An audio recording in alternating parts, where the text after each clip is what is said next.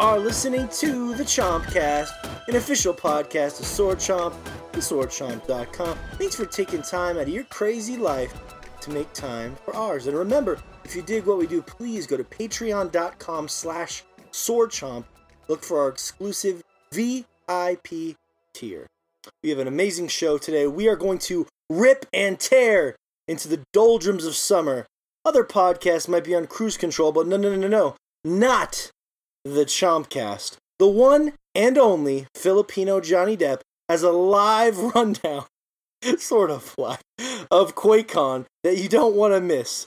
It's exclusive QuakeCon coverage that nobody else can offer you, because that's just what we do here. Let me let me tell you that the hot summer heat brings a wave of polls for us to discuss, including the best summer hit song. Can Little Wayne lick his way to the top of Old Town Road? A surprise Nin appearance.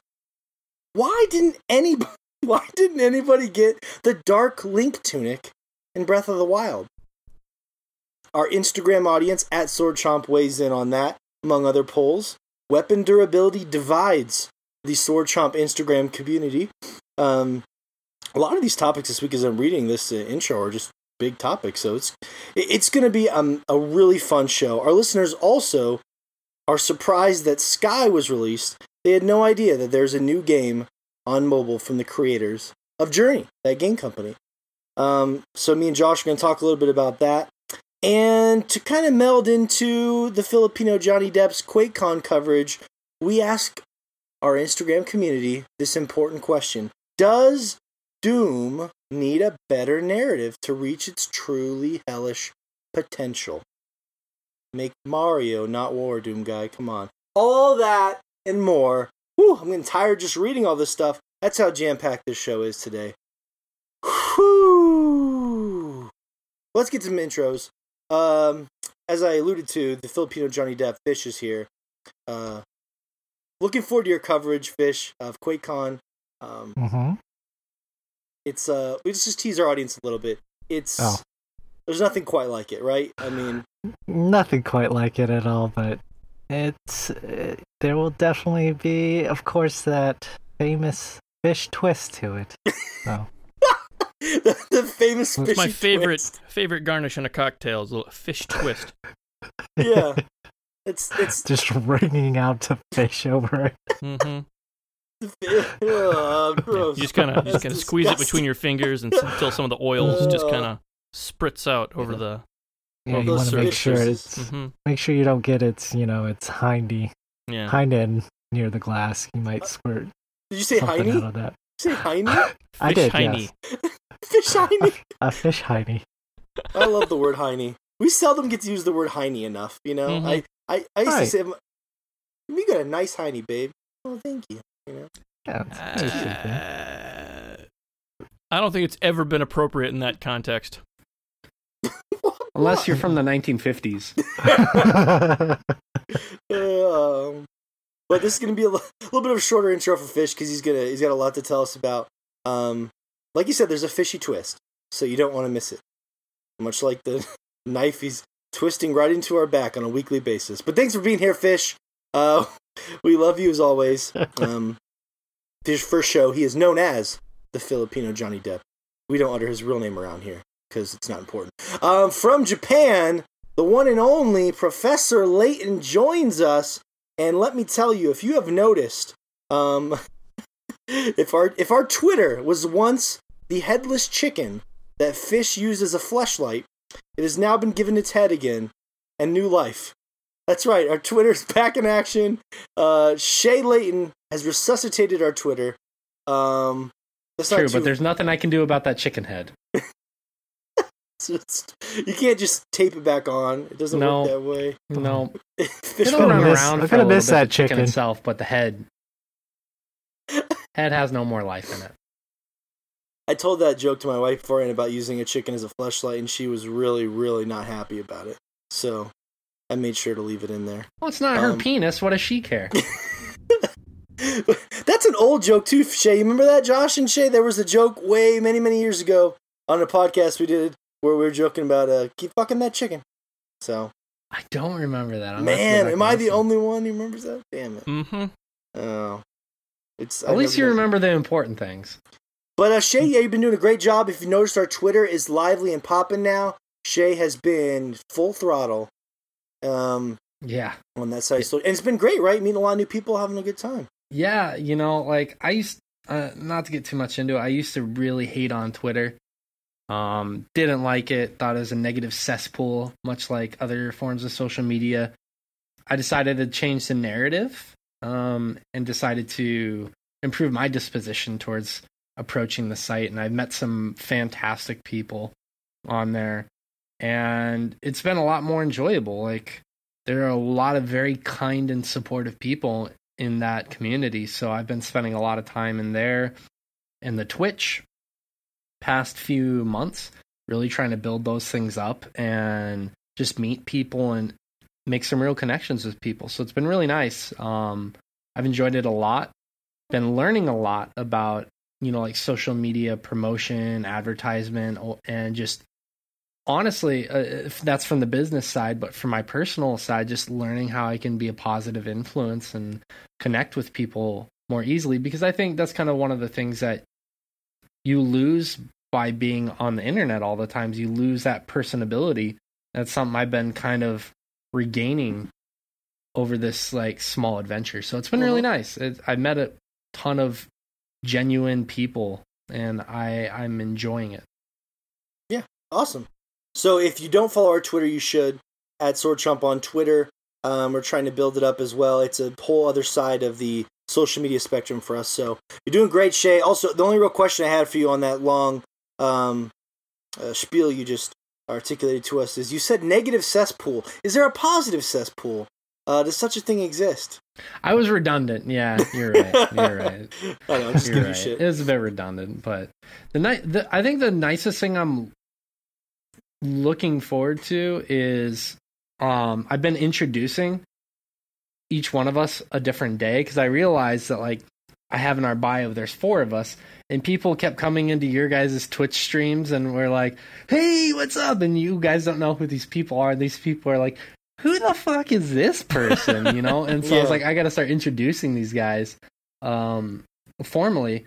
And I'm really excited for Fishes tomorrow because I'm putting his thirst trap picture up, and I know we're gonna get some DMs. Thirst I trap. know we're gonna get some Mm. DMs. Oh, It's hot. It's summer. You want to need a drink, baby? Pour some lemonade on those washboard abs, and uh, it's Wash- purified. uh, Wash- Shea, just just go ahead and make sure you you know screen all these uh would-be suitors and just pick me out the best one and send them my way. Hey, no problem, buddy. I mean, that's what I'm here for. You know, working on the business stuff. Really, really, my Secondary, whole point in yeah. life, my whole point in operating this Twitter and Twitch is to find you a girlfriend. Hmm. So sweet. Oh, That's friendship right there. man. Hey, I do what I can, man. Um, wow. Uh, there's no natural transition from that. Josh is here from Michigan. Uh, Joshua Fowler, the one and only, the Jimmy Rustler, as we sometimes call him, the Space Cowboy as well. I saw that on Twitter recently too. Um, in honor of the great, one of the greatest animes, of course. Josh, uh, I saw. So did Sky break you this week with the microtransactions? Is that what happened? Yeah, it's. We talked about it last week about not being sure how grindy it was going to be and what the microtransactions were going to be a major detraction from it. Mm-hmm. And they are. They are. It's not even like I've not gotten far enough to know if it's going to be super grindy and you're going to need to get that stuff, but the way they're presented is so gross. Just so skeezy. Like I sent you guys a picture of the new seasonal event that you can get a season's pass for, which why? Like you don't actually the seasonal events happen whether you buy the thing or not. You just get double rewards if you get the thing. Yeah. Which yeah. oh hey, yeah, that's fun. And then on top of that, you can get it for you and two friends for only 50% more. So if you bring your extra friends into this game, then it's just cheaper for all of you. So why wouldn't you have more friends come and start paying us money? it's just, it's it's it's not the the grindiness like try to avoid pain type model. It's the trap your friends type thing that just as soon as I saw that, I'm like, oh, it's Farmville again. They're they're going with that model, the whole pressure your friends into playing this thing because you spam them constantly about it, and eh, Well, but with this, in the context of the game, in theory, it would make sense because it's all about playing with people. yeah, But Well, isn't but it more about playing thing, with though. Like, strangers? That, well, eh, from my experience, yes, you can play with friends easily enough. It's got like a QR code thing, like you send Okay. them that, and they just it invites them to your game. But like the the microtransactions part makes all the interactions feel kind of cynical. Like, yeah.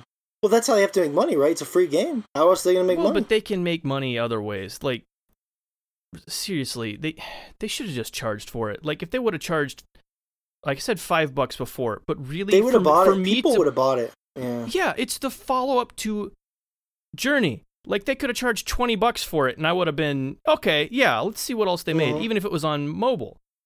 Yeah. Like, It's mm, fascinating. It really is, Josh. I mean, that's a great segue because every Monday we run polls on the Sword Chomp Instagram, and 71% of our audience, Josh, said they had never even heard of it. mhm. They had no idea Sky was a thing. Um, despite uh, you know a lot of good reviews, and that's just you know Yeah. polling our audience. So interesting. yeah, I I kind of feel bad for the developer because I feel like maybe they had an idea originally to bring this sort of game for everyone to a system for everyone, I and then yeah. you know Well, I mean, like I get, I get why they went with this monetization idea because the whole thing they're going for is like a never-ending game, like always exploring and kind of interacting with other people. And like my first day with it, like I just, like I was telling you before, we just interacted with strangers. Like let's figure out how to solve these puzzles yeah. together. It's a really cool. cool thing.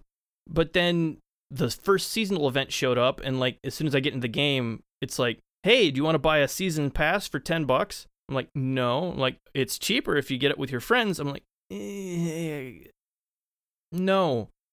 Like it, it makes those interactions feel like something that exists just to make them money in order to just be this, you know, s- social pressure to to spend. Um, Yeah. which is unfortunate because like I've really enjoyed everything they're trying to get across. It's just that the the way it's monetized directly goes against like the story they're trying to tell, the whole the interactions they're trying to have you experience. It's just, conflicting philosophies. Yeah. yeah, yeah, exactly. yeah, Well, there you go, right to your face. The hard hitting Sky minute. Mm. Um, Well, I pretty yeah. one thing I wanted to say because I didn't get to play the game because it's iOS only. Mhm. But one thing that like hearing that you guys didn't end up enjoying it as much because of the micro microtransactions and stuff. It's so counterintuitive to what their pre- previous iterations were. yeah. I mean, if you look at Flower, that game was all about the destruction that civilization has caused on the natural world yeah. and the natural world taking it back. And one of the leading causes of, you know, the construction of civilization and whatnot is organized currency or money, however you want to word it. And so it's, in a way, it's kind of counterintuitive that they introduced transactions when they were just preaching, not necessarily preaching, but uh, pushing this idea that civilization is infringing upon nature, this whole man versus nature Yeah. argument that's going to be there until you know human the human race dies off. It's Yeah. just it's such a perplexing thing to see them infuse into a game. Yeah, even Journey was like that with the whole. There are like these dragon-looking things that are made out of the. They're scarves. They're like scarves. They're kind of the form Yeah. of energy in the game, which is just really abstract. Which is kind of what they're going to towards. They're not. They're trying to trying to make it abstract enough that you don't feel uncomfortable by them judging you. Um, but like there are these dragons that are made out of the scarves that, like you kind of learned through the story, aren't these naturally occurring things. It's like the society got so greedy that they just needed to collect more and more and more until it kind of became its own unstoppable beast. Yeah. Um, and then their next game, they're you know trying to make money off of whales. yeah. So I'm like, Well, a lot of to be eh. fair though, a lot of people from I know you didn't like it as much as I did. For me, it was like a masterpiece. But a lot of people, there was a handful of people that went from Thatgamecompany to, yeah, to a make giant Abzu. squid to make yeah. to make Abzu. Yeah, yeah. Yeah, and I think it probably was enough of the people that were a good influence on them. Um, like I was not a huge fan of Abzu just because the story it was telling. Um, but like the game itself was still beautiful and they told the story well. It just wasn't a story I enjoyed as much. Um, and like even even this one, like it's even in, even in Sky, they're kind of you have to work together to overcome everything. It's not a dead world. It's a world that you're still interacting with all these other people in. You're still you're mm-hmm. exploring it, you're discovering things and you can't do it on your own. Like in in Journey, you could you could do the whole thing on your own. If someone was there with you, it made it easier, but and and you appreciated them for being there with you through it all. But you could manage on your own if you needed to. You could get through there. And Yeah. it was like a, it was a really cool thing. In this one, there's stuff you can't do alone. Like they're they're it, yeah. they're they're since I'm since I've already talked about them kind of ruining the whole let, let's go into it a little bit more. The since they like the overarching narrative there is that you can't do it on your own. If you want to accomplish everything you can in life, you need other people. Other people are going to need you, so don't be a selfish bastard. It's a really Yeah. cool thing they're getting across. Like all my interactions with other players were really cool on that first day. Like I just I met other people just kind of wandering around exploring the world. It was really cool. And then my second day with it, which was like a week later, was after the event had started and they started and like the first thing as soon as you start the game is that whole seasons pass they try to give you and they give you quests to do during like they have the daily quests so you can get extra stuff Yep. and they're that, yeah. they're daily quests that involve you to interact with other people like give give a friend a high five do and, and it's like it reframes all those interactions as instead of being something you're doing to help each other out something A little money grubby. yes it does Yeah, like it yeah. feels like it could. Yeah. yeah and it just it yeah Because just- you need, because encouraging you to spend money to get your friends involved, but you also Yeah. need people to do things. So there's a little bit of a, Mhm. you know, vicious cycle there. Yeah. Yeah, exactly. And it just because of that context to all those interactions you're having with everyone else, it recolors how you see all those interactions that you've had with with with strangers there. Like Well, well Like- this is what I was saying last Yeah. week, Josh. If it had just been released on the Switch and me and you and Fish could fly around together and solve these weird puzzles, I think it'd be awesome. And and I like that's the reason I uninstalled it was just I think the game is really cool. I just I like buttons. Like Hmm. Mario Super Yeah. Mario Run was an aberration for me because it just involved me tapping the screen. I didn't I Yeah. just don't like those fake screen buttons. They're just not for me. You know. yeah, they don't they don't really cut it. Granted, there's not a lot of precise platforming in the game, so it doesn't really matter. But it's it, it's not There's good. not yeah, It just feels weird to Mhm. me. I just not a fan. But um but yeah, so it's if it had just been something we could have played together Yeah. and on like a no I just yeah, I wish I could have just paid twenty and- bucks for it and been done. That way, Yeah. it would not have tainted all those experiences I was having. Because It's weird. I It's weird. loved my first day with it. I thought it was going to be a game that I just adored for the rest of the year. Just kept playing Yeah. here and there. You were all about it, yeah. Yeah, and then yeah, just the way they Specifically reframed. for you too, because Yeah. you love Journey a lot more than Mhm. I did. But for you in particular, it was an extension of exactly what you liked about Journey, really, Yeah. in many ways. hmm So that's that's heartbreaking, really. Yeah, Well, yeah, it's uh to the seventy-one percent of our audience that haven't heard of it. There you go. Probably, maybe not waste your time with it. it's unless still you're okay gorgeous. Like if you if you want to go see what can be done on a phone, it's still worth you know Just to check it installing, getting a couple screenshots with, with- messing around with strangers. But yeah, like just the way. Yeah.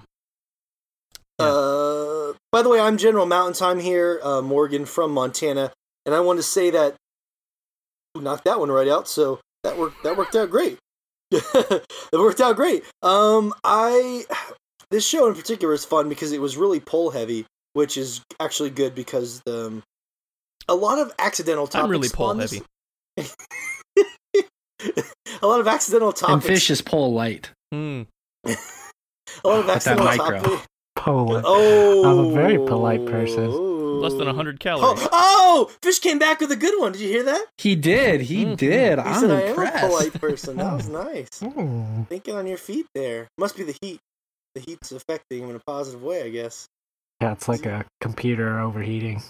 It It's gets like- to gets to that we got, nice we got spot. fish where- overclocked over there sitting in this Uh huh. sweltering closet. Yeah. His body's going into what is that, fight or flight, and so it's got to be really aware.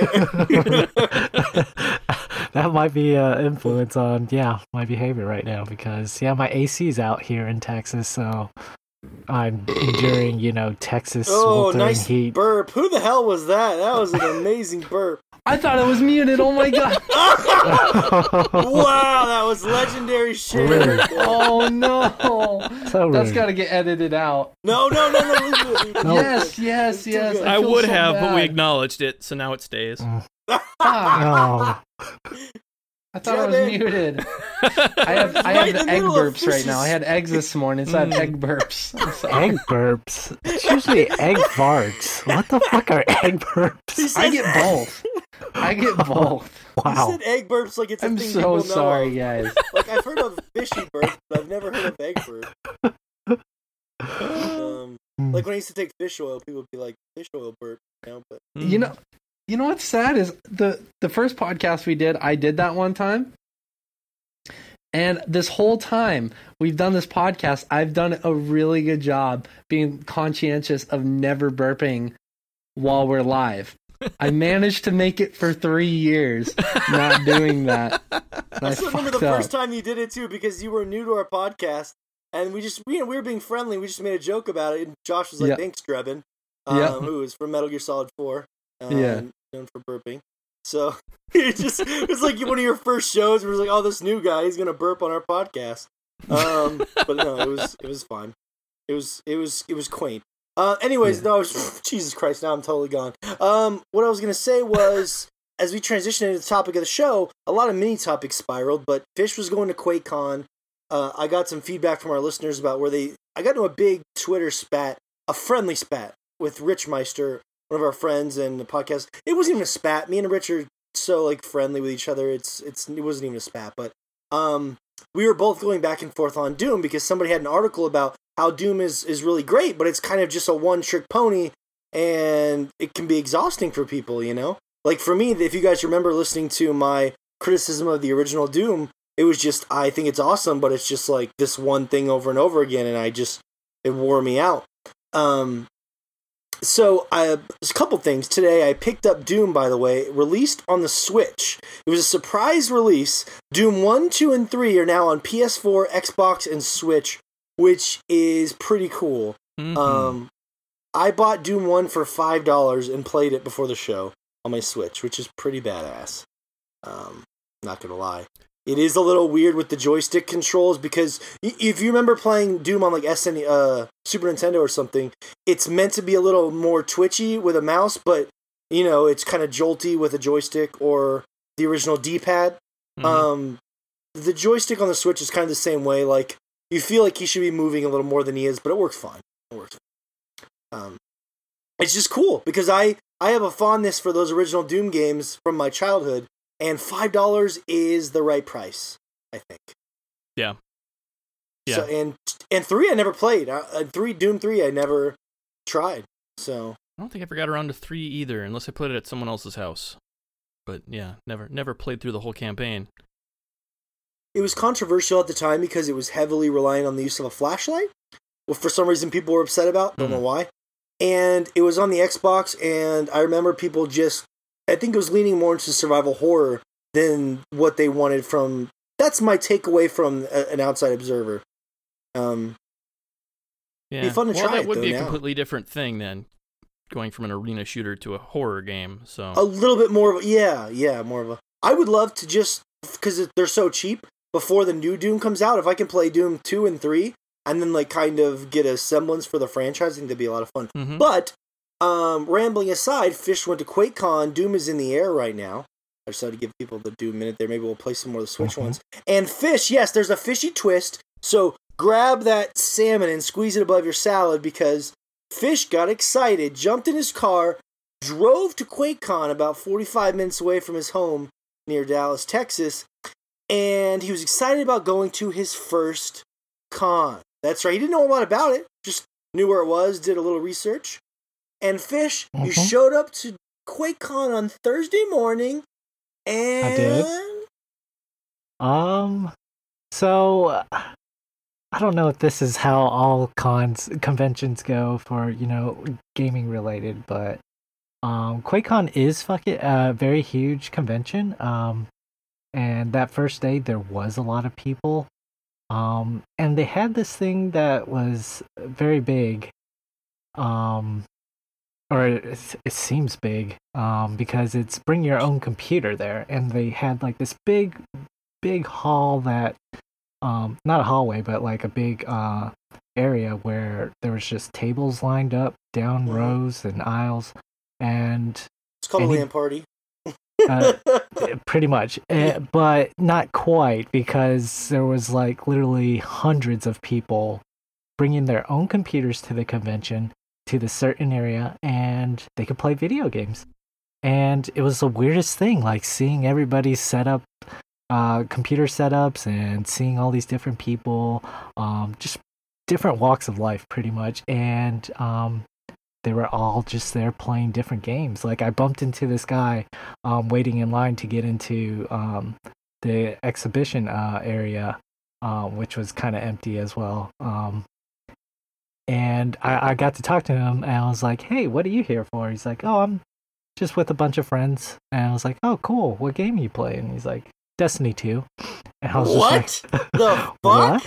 And I was kind of weirded out. I was like, okay, you're playing Destiny 2 at a QuakeCon. I was like, oh, okay, so you're playing competitively or something? He's like, no, just playing with friends here. I was like, okay. And I was like, are you not from around here? Is are you just visiting friends? He's like, no, I live here.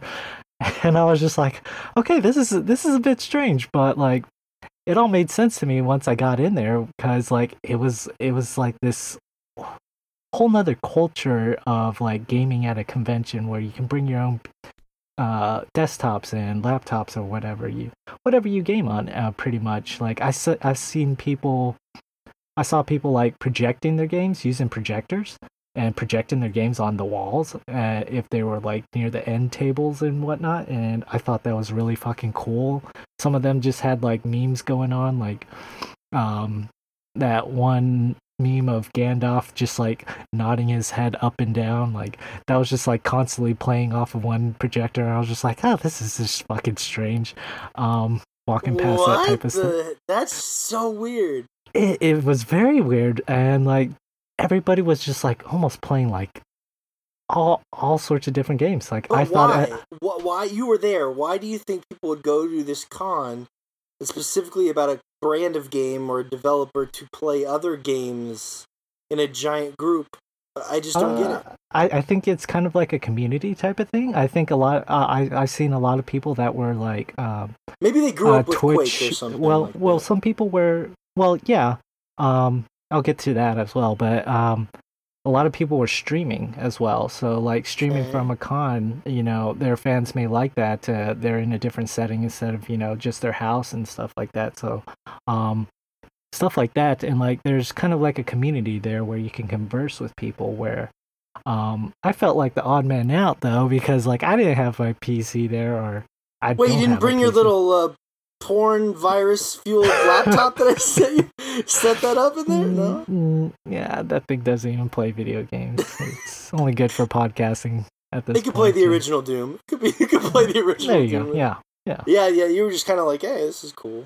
Um, Yeah. Uh, it was definitely cool. Um, the, the the odd thing about it though, as like just an observer, um, walking around, um, I tried, uh, on different occasions to kind of like strike up a conversation with people, but they were so into their video games, and like I would sit behind a person. And this sounds creepy, but like I was just trying to like socialize with uh, certain people, and like I was just sitting behind a person play, playing a video game, you know, and I was just like, okay, he's eventually gonna be like, oh, what's this guy doing, hanging, hovering around me. No, he was just uh, uh, intently playing Overwatch, and I was just like, okay, I guess I, uh, guess I just feel like uh, I, I felt like the odd man out at that point for not bringing my own computer. But that was just one section of the um, convention. There was like many different uh, places that uh, apparently weren't even set up and ready on Thursday, which was a bummer because I was looking forward to like all of the exhibit exhibitions, like the demos, game demos, the swag. Like they didn't even have like really swag um, booths up. Like it was more of just like sponsors trying to like uh, sell, um, you know, gaming com- or components and stuff like that. So I, So I have the a f- quick question. Yeah. So you, you, there are people selling a bunch of stuff there. Did you buy a bootleg Doom fleshlight? see that falls under the category For of swag. BFG. Rip and tear. That big fucking. What what would the G be? Not gun. Mm. Big fucking. Uh, Genitalia. We're- What's Oh. Oh, there genitalia. There you go. I like how Oh. you stalled the wait for that. You already knew what you were you going to say. God damn. it. Did he? Did he, or did he pull that out at the last second? I don't know. Hmm. I was gonna say, I was gonna say big fucking gagger, but can't do it. Big fucking. ga- Ha. Well, that's just violent. Ha. Well, I mean, it's not gonna be a little gagger. Let's. little gagger. That's a new. That's the next rapper. Little Nas X, Little Wayne, Little Gagger. Hey yo, I'm Little Gagger. Bring you another fat beat. Really short. I don't know why he's got that accent, but he's gonna do it anyway. My chode's gonna make you cry. All right, so. Gonna so make you suck on this chode. and then you um, go down that road of turning this podcast off because I don't know why the host is rapping. He's okay with uh, leaving that in, but not the burp. Yeah, that one's fun. um, but yes, that's a good. Fuck, Jesus Christ. Okay, so fish. The twist, the fishy twist was you showed up to your first con, but the Mhm. con wasn't really set up yet. Yeah, it, that was a big bummer to me. I realized that like the exhibition hall was closed off. Um, they were still setting up a lot of stuff apparently. Um, I did get a peek in there, and what I saw was pretty fucking badass. Like I saw like one of the um enemies from Doom like in life size just like standing there in like a red glow and i was just like oh my god like why isn't that open up to me?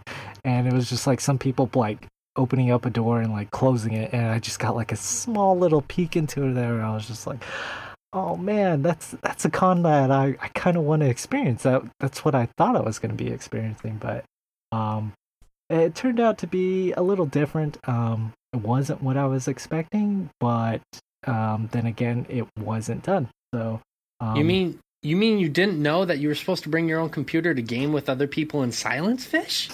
I mean that's why people are paying Well, ticket prices. I, the weird thing about QuakeCon Mm. is it's like a part con like that where everyone gets together for like a massive LAN party thing, but it's also part convention, right? Where you can go Mhm. there for like um, keynotes and reveals. Like there's gonna be some new game Doom footage they revealed today, so Right. it's it's a weird thing, and it's not necessarily as big as a lot of like as like PAX or anything like that, but it's it's got its devout following because there's people that just go there to game, but the kind of person that's just gonna go there, like I.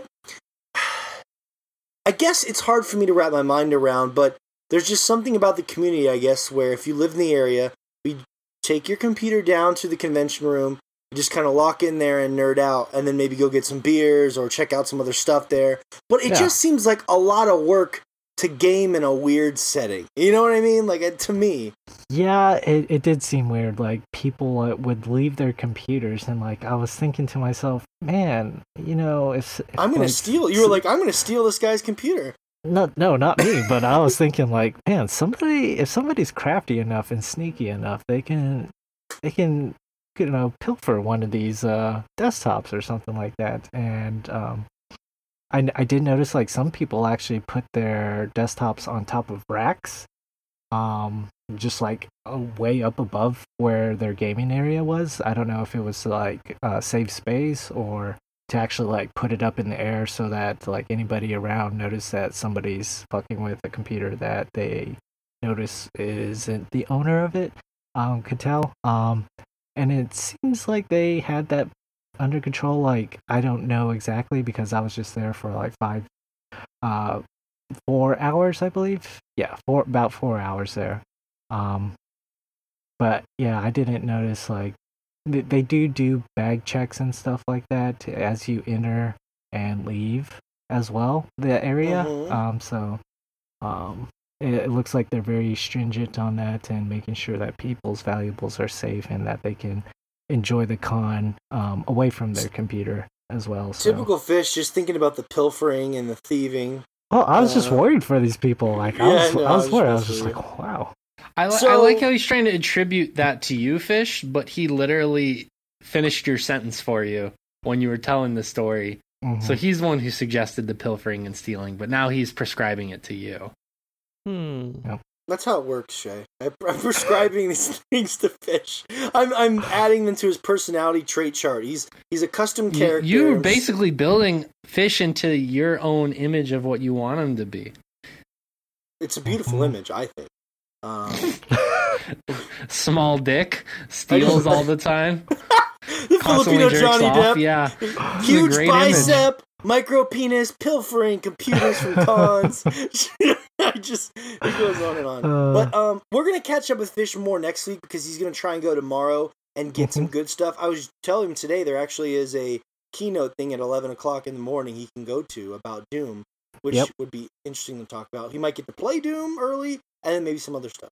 Hopefully yes hopefully i can play Hopefully, what's the some Doom hopefully? Eternal. You worried it might be too busy? You might not get in Uh, there. I'm worried it might be too busy, and um, I'm also worried that I might not be able to wait in line as long for to actually play it. So, um, You got uh, it, fish. You got and it. social anxiety. uh, not so much because as much as I the, Bring your well, Switch. Eh, I, I thought about doing that actually. Um, but everybody has their PC. It's just like, oh, that's kind of odd. Oh, but- you're worried they're gonna PC shit you? Look at this guy with a Switch. They're He's walking by. level. Oh, look at this fucking pussy with his fucking switch. Oh, what a pussy. He's never gonna have sex. Look at him. What a He's just fucking loser. Look at Oh. him with his fucking ugly ass switch, those green and pink Look at this. Joy-Cons. What a fucking loser. Mm. He's got This PC envy. Guy. Man, PC gamers can be scary though. Sometimes they get their big rigs and they get. Look at Josh. He's the scariest person we know, and he's all about his Scary PC. behind that keyboard, man. Mm. They are fucking demons. I'm PC fucking people are fierce about with power. my Yeah. blue fingernails clacking away. Oh, most You gotta villains watch out. They will shame you like no one has ever shamed you before. Have you ever seen Frieza, Josh? Purple Mm. fingernail. hmm Um, but yeah, fish. Honestly, I am excited when you go back tomorrow to yeah. talk Eh, more about next week. Yeah, it looks like everything on Saturday will be up and running, and looks like the convention will be at 100% and in full swing. So, You know what you could Um, do, fish? If you get Doom on your Switch, if anyone gives you shit, you just flash your Switch and say, "I'm playing Doom, motherfucker," at DoomCon. right, Suck. yeah. Because I guarantee you, now that they dropped that today, there's going to be a lot of people playing Doom on their Switch at that con probably. Because that was a secret drop today. So Mhm. I would guess you'll see more. well, they, they also had like a, a computer area where um, if you didn't bring a computer, you can actually just like uh, play on a computer that was provided by one of their sponsors. And I tried that out, and they have preloaded games on there. And one of the preloaded games on there was actually Doom. Um, along with uh, the new Wolfenstein Youngblood, so I got to try out that game as well. First um, impressions Wolfenstein before it was released on the streets. Uh, I think it is released though. I think they released it. You Friday? played it before it was released. It released last night at midnight. All right. Uh, oh, did they? mm-hmm. Oh, wow. Okay, I feel a little special now, but um, yeah, the game is interesting because you have to play that game in co-op. Like, there's no. It didn't seem like there was any other way to play that game. So, um, the two twin sisters have to work together, and um, there's a lot of like mechanics involving you and um, uh, your the other player working together on pulling down switches, which wasn't fun at first. And I don't know if that's going to evolve into like um, that type of cooperation where your one player is, you know, holding down. It, it seemed more like, oh, there's two players, and let's just lock this door and make it to where one one player's character is holding open the door while the other character squeezes through and holds Pretty open basic the stuff. Yeah. Yes, yeah, it was kind of lame in that regard, but um, the story beats um, I didn't get to see that much because I only they they only give you an hour um to play on those uh on those uh PCs that were free to the public. Um, but within that hour, like I was playing with some random person online and um got to like the first boss, I believe, which um God Was it mouse and keyboard? Yes, mouse and keyboard. Did it, did it feel good, look good, and everything? Oh yeah, yeah, yeah. The computer that I was playing on was really good, and it ran that computer or that game uh, very well. It ran smooth, and um, the graphics were actually pretty good too. Um, uh, considering it was just like open to the public, so. Uh, but it it does indeed feel like you know Wolfenstein New Colossus uh type of gameplay. Doesn't look like they changed up much of it. Um, you still pick up like health health and armor like you manually have to pick that up you can't just run over it um it does look like uh i'm not sure if it was like this in new colossus i can't remember but um uh, if you do run over like uh, guns that the enemy drops and you have that particular gun you automatically do pick it up so um It's weird that they didn't change everything because even in original Doom that I was playing today, you mhm. pick up everything you run over.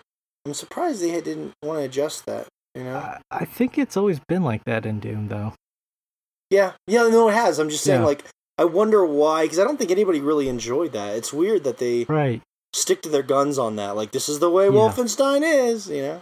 Yeah, and they do, you know, like make a graphic for the helmet that drops off a Nazi that you can essentially walk up to and pick up. And that makes sense, but like if you can just like, you know, skip that whole have to pick it up, you know, in the heat of battle, like it just makes it more streamlined in, in that regard instead of just like having to, you know, kind of fish around, look down, or make sure or watch for the button prompt to showing that you can pick it up while you're, you know, fighting other enemies. So um, that is a shame that they didn't streamline that. But um, I did see one cutscene with the sisters.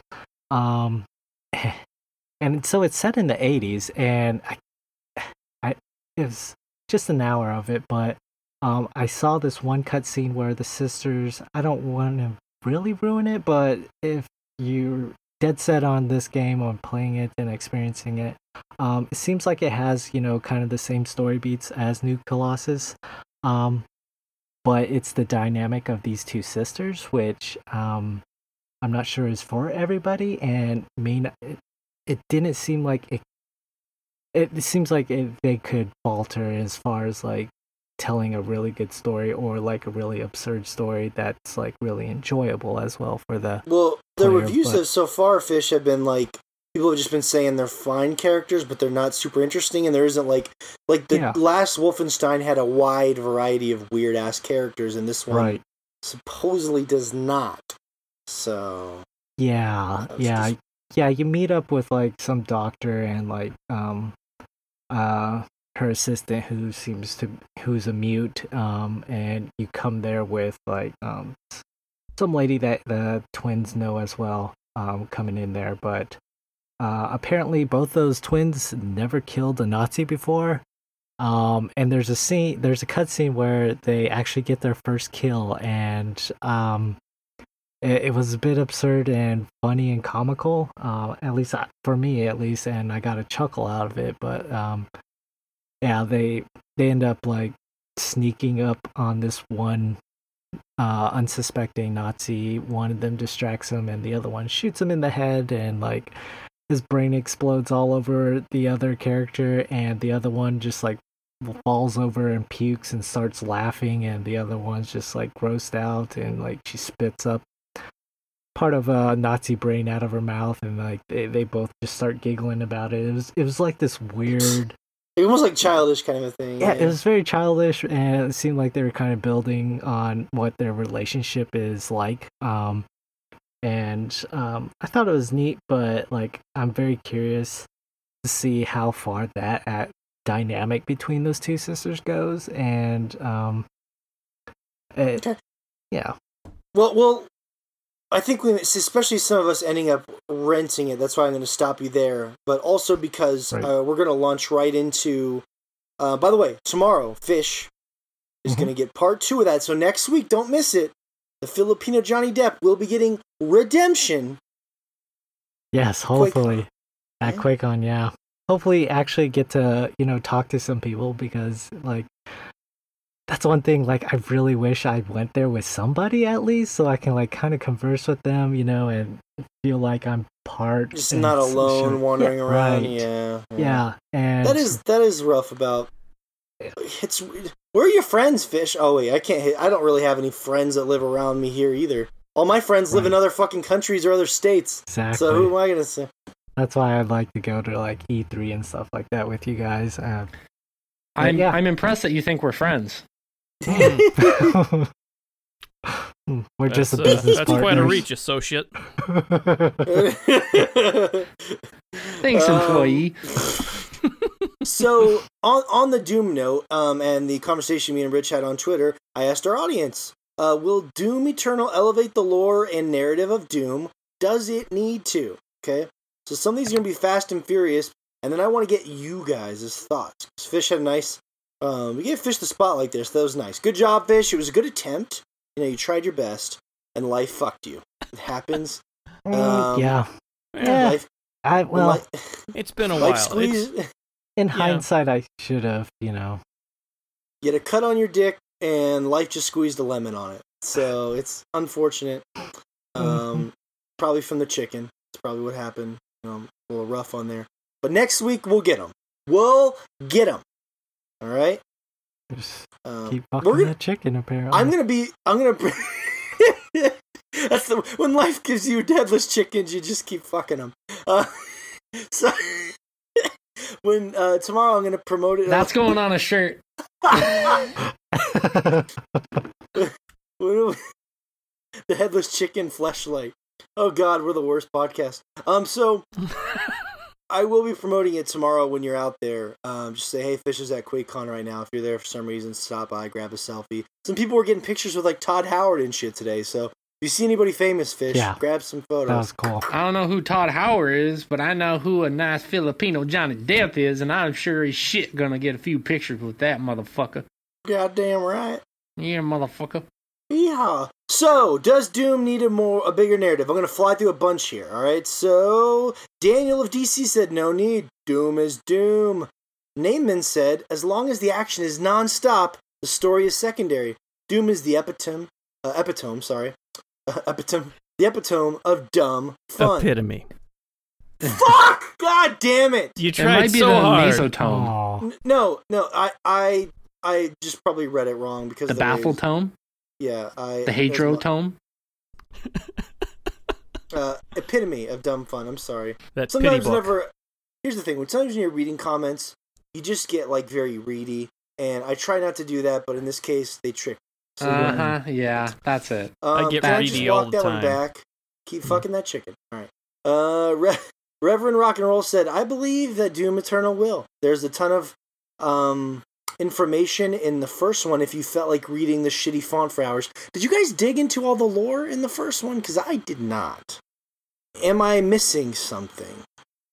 there's not a lot there. You kind of get it just from playing through the story. Like as far as, I mean, there's deeper stuff there if you read all the, uh, like logs you find and stuff. But it's all Mhm. basically uh, late stage capitalism is literally inviting hell to earth so they can squeeze more money out of us. Like there's not a lot to it. It's It's very literal. yeah. Mhm. Okay. Yeah, it's Um, it's yeah, kind of that's it's kind of like um, it's kind of like the level of Into the Breach actually, where it's just like there's a little bit there, If you want more to be there, that's up to your imagination to kind of fill in the blanks. But I mean, what what little is there, it's very in your face, very literal. Yeah. So you're saying is it might be Fish's story of the year. This right? Hmm. Uh, That was a you know that was a good band 15 years ago. oh yeah, there we go. I almost forgot Until the about. day I die, I spill my heart for you. for you. All right. Uh, that was your emo second. Let's see here.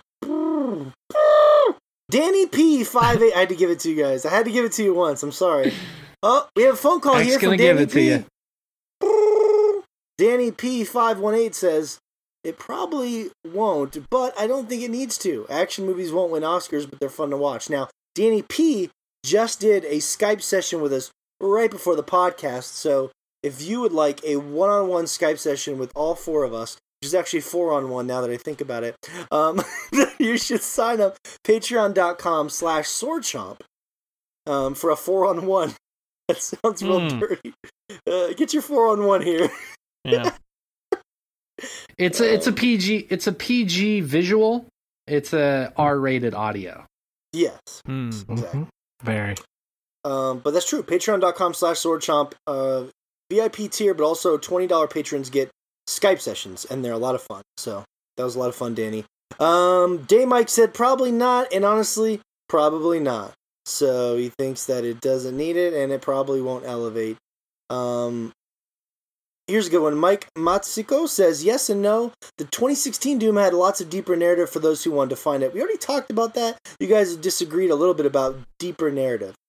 Um, so here's my question to you guys. If I guess in a perfect world for me, I why do maybe I'm alone in this, so you guys tell me how you feel about this. When I come away from something like Bloodborne or the Dark Souls games that don't have a lot of external narrative, but I get more from like the idea of the world and the lore.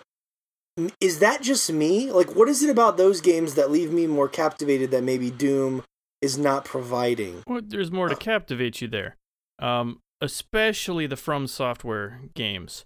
Um, they're some of the very few games that will leave you with a cryptic story these days. Mm-hmm. Basically, everyone else will spell it out for you by the time you're done. Their games have this really deep world without all the pieces filled in. Um, Yeah. that you I want to- all my pieces filled in. Well, yeah, there's there's something to be said for having Or all maybe that. pieces just as full as they can get. Oh, But- I, I like them overflowing. Hmm. Really. Wow. no, I I agree with you, Josh. I think part of that though is kind of like where our culture is at now. Like people are very, myself included, are very impatient. You know, like when I'm playing a puzzle game, sometimes I'm like, "Fuck, I don't want to sit here and try and figure this out. I just want to get to the next place." So Mhm. sometimes, if I get too stuck, I look it up. And I think the important thing is, as long as you're creating like this narrative environment where the narrative can unfold by the person playing the game, I think that's I think that's just as good as spelling it out. And in some situations, like a Bloodborne or an Into the Breach, it's even better. That narrative environment allows for people to build a story they want to build. hmm That's what uh, G Magno 1985 here said. I will say it won't elevate, uh, but maybe it needs to. um, and I guess, and this is what I want to talk to you guys about because my stance is this: I think Doom is awesome, but I feel like if it balanced, let's put it this way. It doesn't need to have a super cinematic story. I'm not asking that. People, I think there's a misconception that I'm trying to change Doom.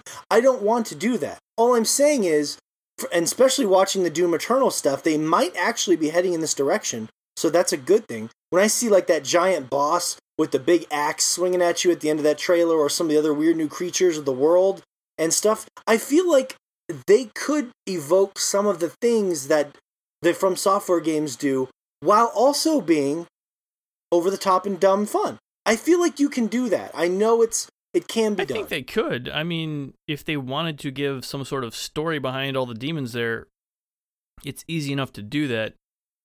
But again, I feel like that's just not what they've wanted to do. It's always been kind of like futuristic but you know demonic like you, you look at all their other stuff and it's been you know like really industrial kind of grungy Mm-hmm. uh supernatural stuff and the demons are there kind of because of you know how much we've screwed up as a society and so that's kind of been the interesting thing like man we've we've taken things so far that we've summoned literal demons into our world because we were just you know so short-sighted Yeah. um It's and so they've not really put a lot of a focus on the demons Hmm. themselves because they've just kind of been you know the thing that destroys us and that, that doesn't really matter so much as that they're there to destroy us um but Hmm. yeah i mean they could if they wanted to there's when the morality of that is interesting, right? The idea of it- the society ge- degenerating to that place where we're causing our undoing through this rift that we're creating of literally having de- you could play with that in interesting ways while Yeah. still you know Yeah, they kept it so generic in the last one though that there's not really anything to grab onto. Like they have these like awkward corporate speak jokes in there like that just don't really work because we weren't feeling given okay. given the stakes going on at the time like that, that that's supposed to be the joke. Like there's corporate speak going on about how you interact with demons and that's haha just just saying that gives you all of the joke. Like I've I've literally ruined all of it. Like the execution does not elevate it anything beyond that.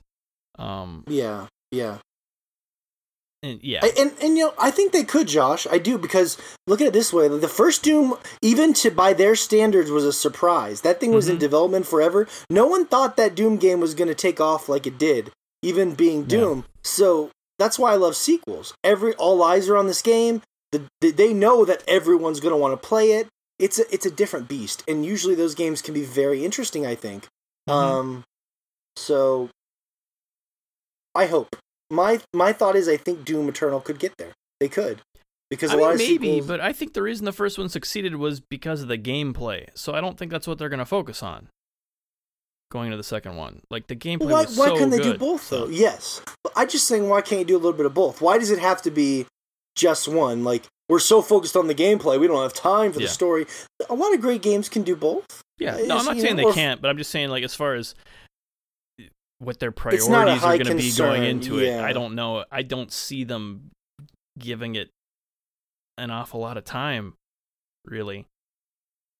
Maybe if they could just find a way to make the world and those things you read more interesting, that could be enough. Like I want to leave Doom and like want to go to Reddit. Like when me and Fish are addicted to a game, Yeah. or you guys know how this. You go to Reddit, you're like learning about weird shit. You know, like when you're into it. Like I want to leave Doom and just be like, well, that was instead of just being like that was fun. I killed a lot of shit. I want to be like, damn, was fucking awesome. But I also kind of want to learn more about that weird guy with the axe Yeah. in the swamp, or you know what I mean? Like mm-hmm. that's my personal dream. I'm not trying to impose that on anyone. No, I think that sounds cool. I just don't. We'll see. We'll see when it comes out, but I just don't feel like that's the direction that they'd focus. care. You just don't think they feel the way I feel about it. Yeah. We'll see. Uh, Armor Five series said the narrative of 2016 Doom wasn't what made it great, so there's no need for lore dumps. I will say this: as good as that game was, it wasn't any of our favorite game of the year. And you know what? I feel like most people felt that that game was a fantastic one-trick pony. I mean, what's going to elevate something like Doom to make you guys' favorite games of the year? You know what I mean? Like, let's say a high a high spot on your game of the year list. What do you need? You know, that's that's what I think about when I think of Doom Eternal.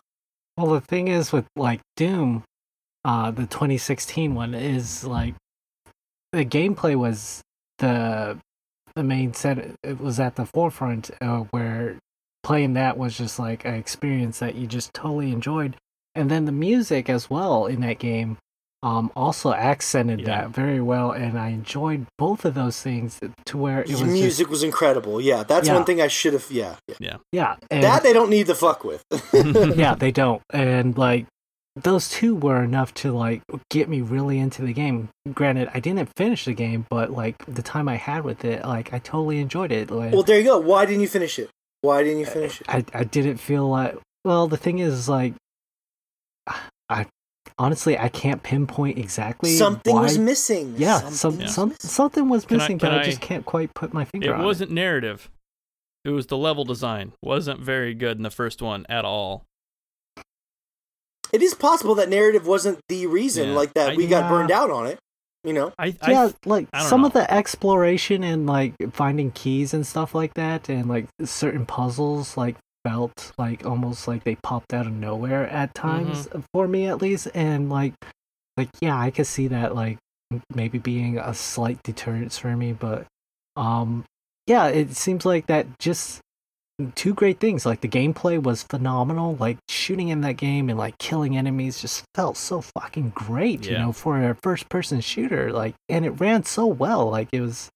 It on- did get on a little computer. repetitive though. Maybe It- maybe uh, it more enemies will help that. Uh, like differing enemies, yeah. Like, but Yeah, like well- even when I got to Yeah. hell and fought like new enemies, like it felt great and like it was like this new experience. And then like it kind of like sl- quickly slowed down after that. After you see Yeah, them again, yeah, there were, because a you go few, there were a few yeah. spots there where they didn't give you enough new stuff. Um, like near the end, like you're saying, when you get, once you get to hell, you start getting a few more like the floating demons, like those those big Yeah. one-eyed guys Yes, that yeah. really change up the flow of combat because they're just super long range and will just Mm-hmm. mess you up. They needed more. Like really, I think they could have More added those too. in More about bosses. you know, halfway through the game sooner than they did, and then Yeah. added in like I don't know, four more other enemies on top of that once you finally got to hell and everything, and that would have been about enough to make it a little less repetitive. But again, I still think that like a lot of it was just the the level design got. I think it was the level design more so than the enemies that got repetitive because like Not super interesting to look at outside of the like, uh, monsters. yeah. you could tell immediately as soon as you were going to get into a fight because, well, there's a big room. I wonder what's going to happen when I walk into there. I'm going to get locked in and have to kill 40 Yeah. enemies. And that happens Rinse every single time. yeah, yeah. Um, Well, and it was shocking when I fought the first boss because it was really badass, but I was like burnt out on the game at that point, and then suddenly there was a badass boss, and I was like, "Where the fuck? This game doesn't have boss fights." Oh, yes, it does. There's, Mm-hmm. and then the last boss is a, a really cool throwback to Oh, old yeah. Doom, yeah, the, the, spider brain cool. thing. Yeah. Yeah, yeah. Mhm. So like, if you grew up with, so but I, if there was like a, I think fish, if there had been for me like maybe some trimming and then maybe a couple more bosses, the first Doom probably would have hit more too.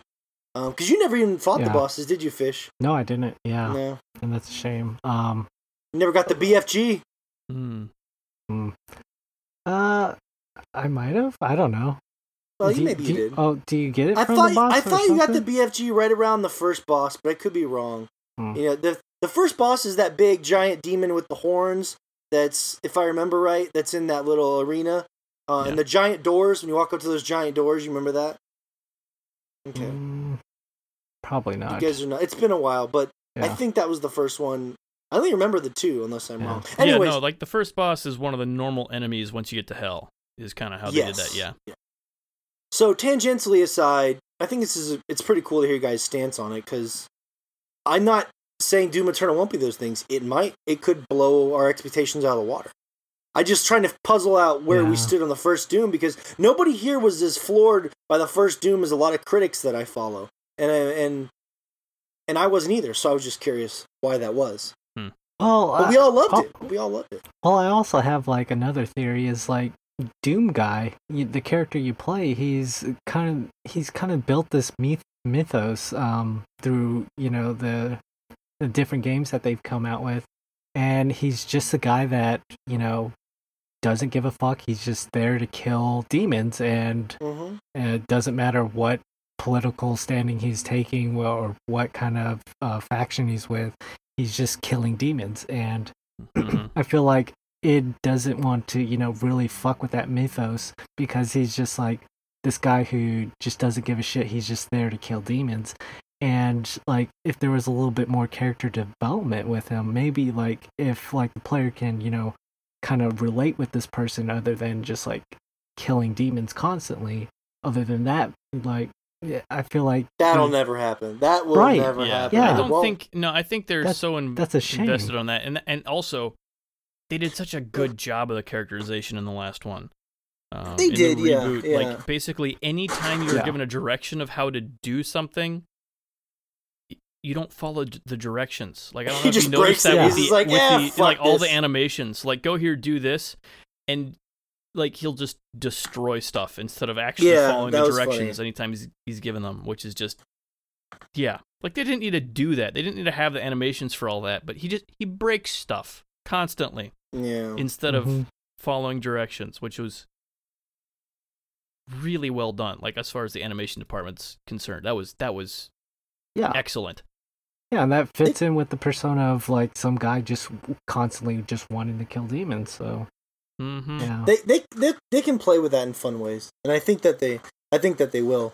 Um, all right, so next week we'll follow up with fish, and as far as our community goes, I want to. There's some incredible follow up in there, like as far as the feedback that we got on that question of the week, and I think it's interesting because people seem to fall on on you know both sides of it. Most people said no, don't mess with it, no matter how much I might disagree with it. Most people were just like, hey, don't fuck with it. Um, and I get it. They're like, this is what Doom is, and I like it. Don't mess with it. It works. So there's nothing wrong with that. I just want, selfishly, I want a dream version of it. Um, but shout out to the Arch Druid and who said, please, more narrative, and the Jesse Gaskin who said, yes, it does, because they were the only two comments I could find that really had my back. on this one. um, so we got a lot of um. oh, Shea- Shea's looking at me.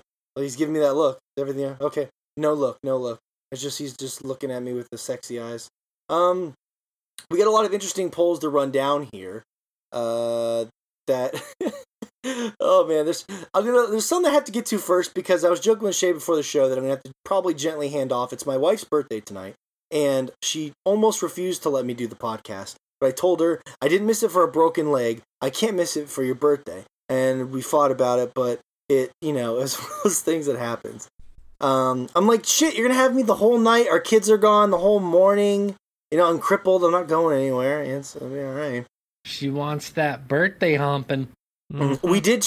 She did find a way to get on top of my broken leg safely. So we did it. We did. See, that's that's that's a good woman you got there. Yeah, That's true love. Yeah. It Mhm. really was. oh yeah, There's still a way. I. could- I don't want to get into it, but I'll just say Life when you, finds a way. when you haven't had a lot of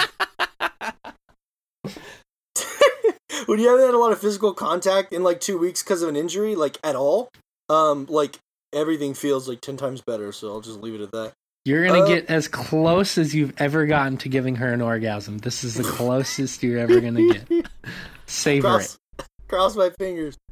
Um, no, I'll be savoring it. and She'll need to say. I always savor it for the thirty seconds I last. Um, she she's the one who really needs to savor it more longer than I do. Wait, you last that long? It's impressive. How do you do it? Uh, warming lube. Okay. Nothing. Okay. Um. So Really? we got some warming lube would speed you In up. your You'd think, but thirties. no. Okay. True embarrassing story for the podcast here for about twenty Ah, seconds. The, the first time. Hey, look, I, I'm only hurting myself here. The first time. the first time I ever when lost my virginity, I was given bad advice, and I used lube, um, because I was worried I was gonna have trouble getting in there, you know. And So uh, far, nothing wrong. it was just I don't know if it was too much lube or I was also nervous, but it was I couldn't feel anything. It was just like I might as well been. I mean, it was just nothing, and we both looked at each other afterwards and we're like, "Yeah, sex isn't really that great." And I went to work and I was like, "Man, I lost my virginity," and I was telling everyone I was so happy about it, but they're like, "How was it, dude?" And I'm like, "Eh, it wasn't really very good." Um, so yeah, it wasn't until like four or five times later when I stopped using lube that I was like, "Oh, this is what sex supposed to feel like." Okay. Yeah, no, you there's know. an optimal amount. You go with go there. Like you can't really overdo it. Yeah, you don't use half the bottle. Hmm. Well, like my wife always says, spit is nature's lube. So, bada I bing, mean- bada boom. It would be if you'd start brushing your teeth. Well, I'm not spitting on my own. I mean, that's, it's not my spit. You're- you're I refuse importing to some brush my spit. teeth. I'm getting some prime Nigerian spit hmm imported. so I want to go through some of these kind of quick, just because I know some of them. once I leave, you guys are going to be left drifting, and I don't want that to happen to you because they're weird things. Like this one, the summer if we can song. I had to do this. This was Amazon. this was this was so funny.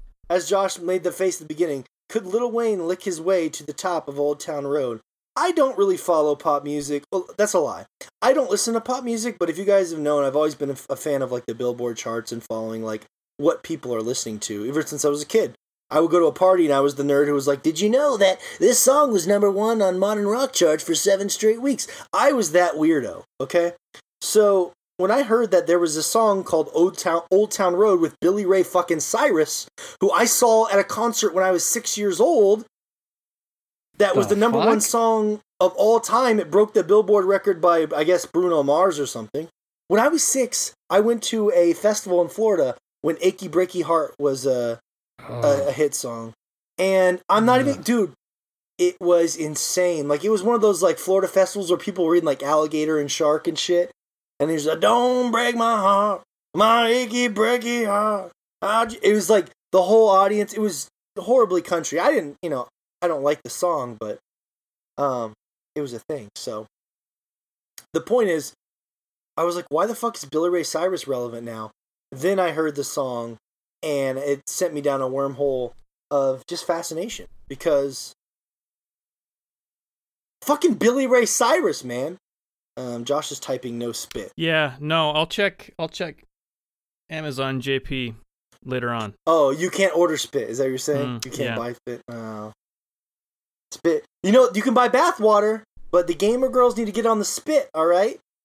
Hmm. Dope. Get on that. Oh, Shea. Yeah, Shea, are you are you not happy about this? So here's the weird thing about this song. Fish, uh, Josh, and Shea.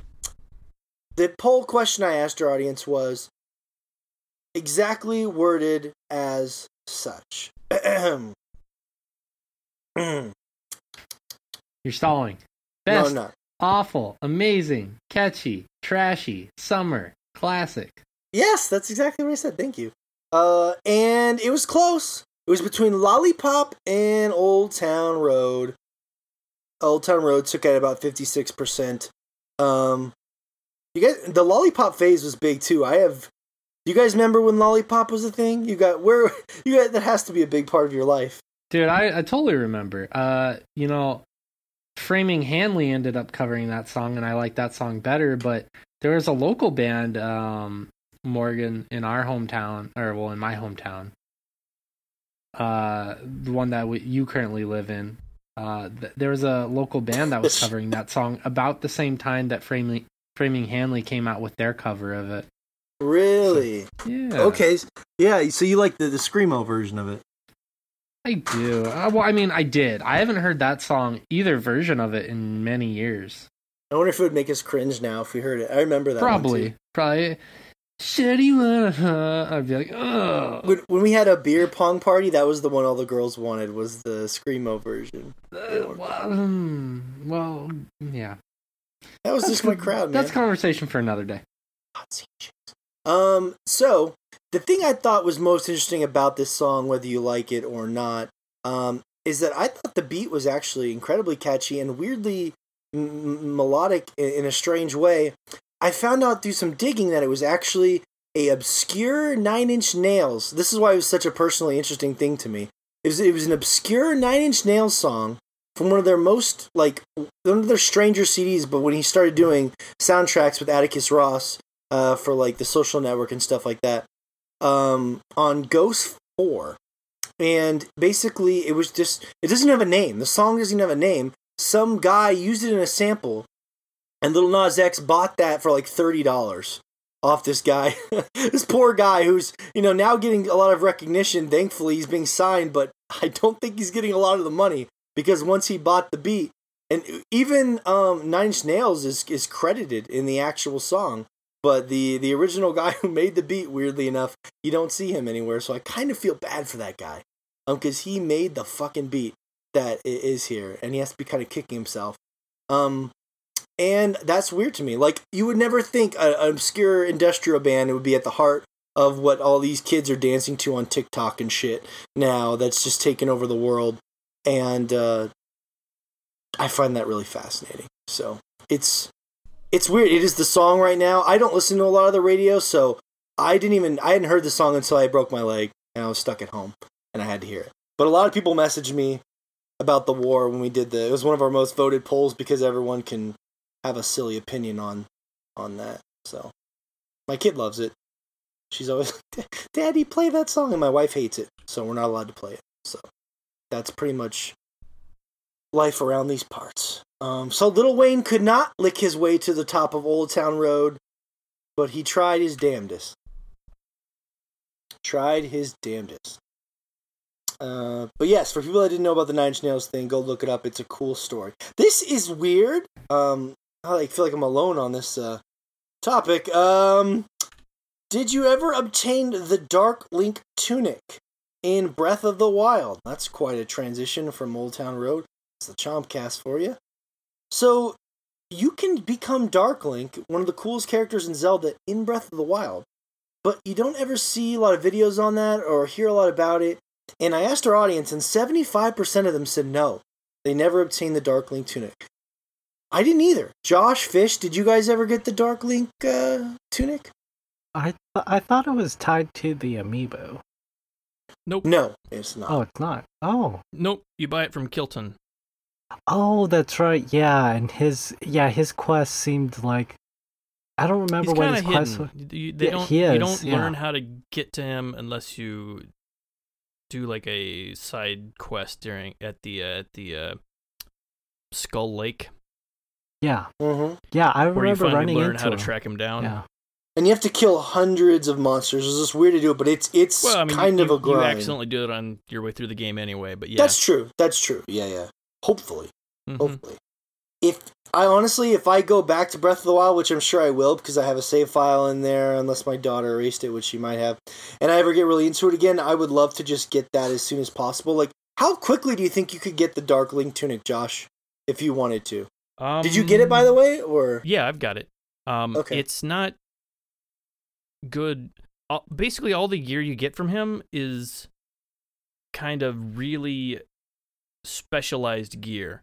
Um, and the Dark Link one is like one of the stealth armor sets, Oh, so it okay. doesn't it, it, it doesn't give you a lot of uh, stats, but it makes you hard to like you can you can sneak around more with it, uh, which is cool. I just think it looks cool. I would like to play just because it looks cool. You know, like Mhm. obviously, yeah, you're at a little bit of a disadvantage because the stats are not great.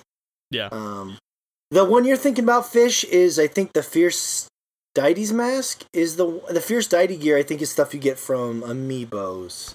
oh, okay. Um, well, and uh, that I think looks cool as I fuck think too. you could also get the tingle tunic as well, or the tingle The costume. tingle, The the tingle tingle costume.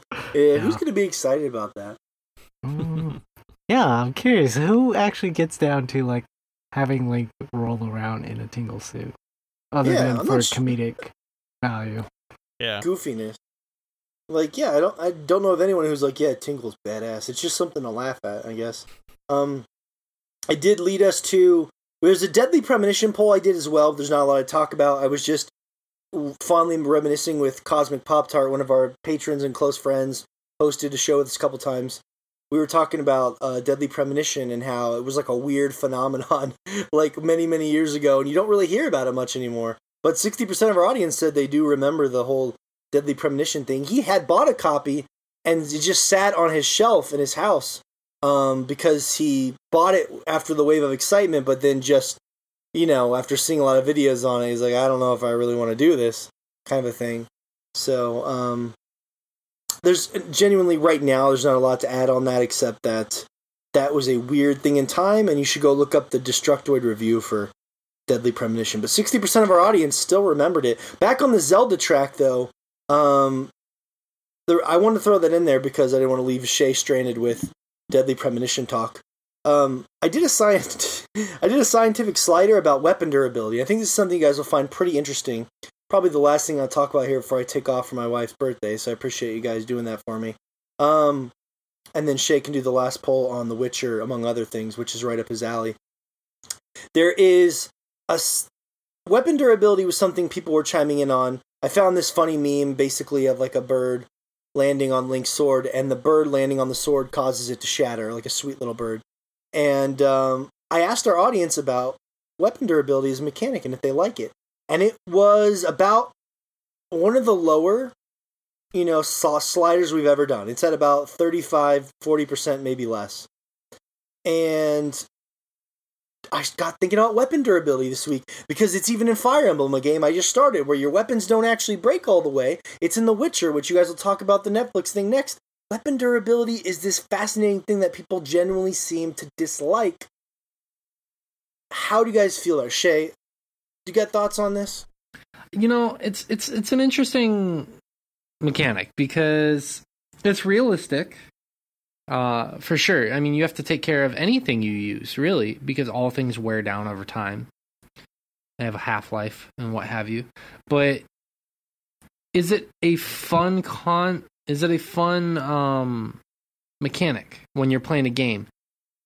Not always. No. Um, it can be really annoying. I mean, the thing, the the games I think of immediately are the Elder Scrolls games because that happens all the time in those games. Your weapons wear down, so you have to either carry repair tools or you have to carry backup weapons. It adds to the strategy for sure. It definitely adds to the strategy. I personally, I don't know. I don't know if I have a strong or negative opinion. I think it depends on the game. More often than not, I would say it doesn't bother me. Yeah, I kind of agree with you on that, Shea. Like, um, games like Diablo and Blizzard games, pretty much like World of Warcraft and Diablo three, both like your weapon, your your gear and your weapons will degrade over time, and eventually, like once it reaches zero, it's all its stats are null and void, pretty Yeah. much. Um, from what I played of those games, and um, it doesn't seem like it adds to the game. It's just something that you you dump Yeah. gold into, and like, The uh, MMOs in particular yeah, are added in for a reason that most people don't get right away because it doesn't. It's not something you're gonna think of. Durability is to combat inflation in MMOs because Yeah. you just constantly much. get money from killing stuff, and so the amount of money in the economy would go up and up and up infinitely if they didn't have some way to just take your money. Slow you down a little yeah. bit. So they have weapon durability is one of the checks on inflation in MMOs, which is uh, Oh, is it expensive? So you're talking about the money, not the time. It's yeah, expensive. yeah, not the time, just the the money Okay. you have to spend in order to fix your gear is just to Weird, get money okay. back out of the game.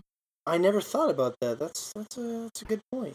Yeah. and it It- it it- it, it, kind of it kind of it gets to a point where it doesn't it's not even enough, so they've been adding in more and more stuff you just to buy from vendors to to help try to combat it. But yeah, it's a yeah. neat, neat thing.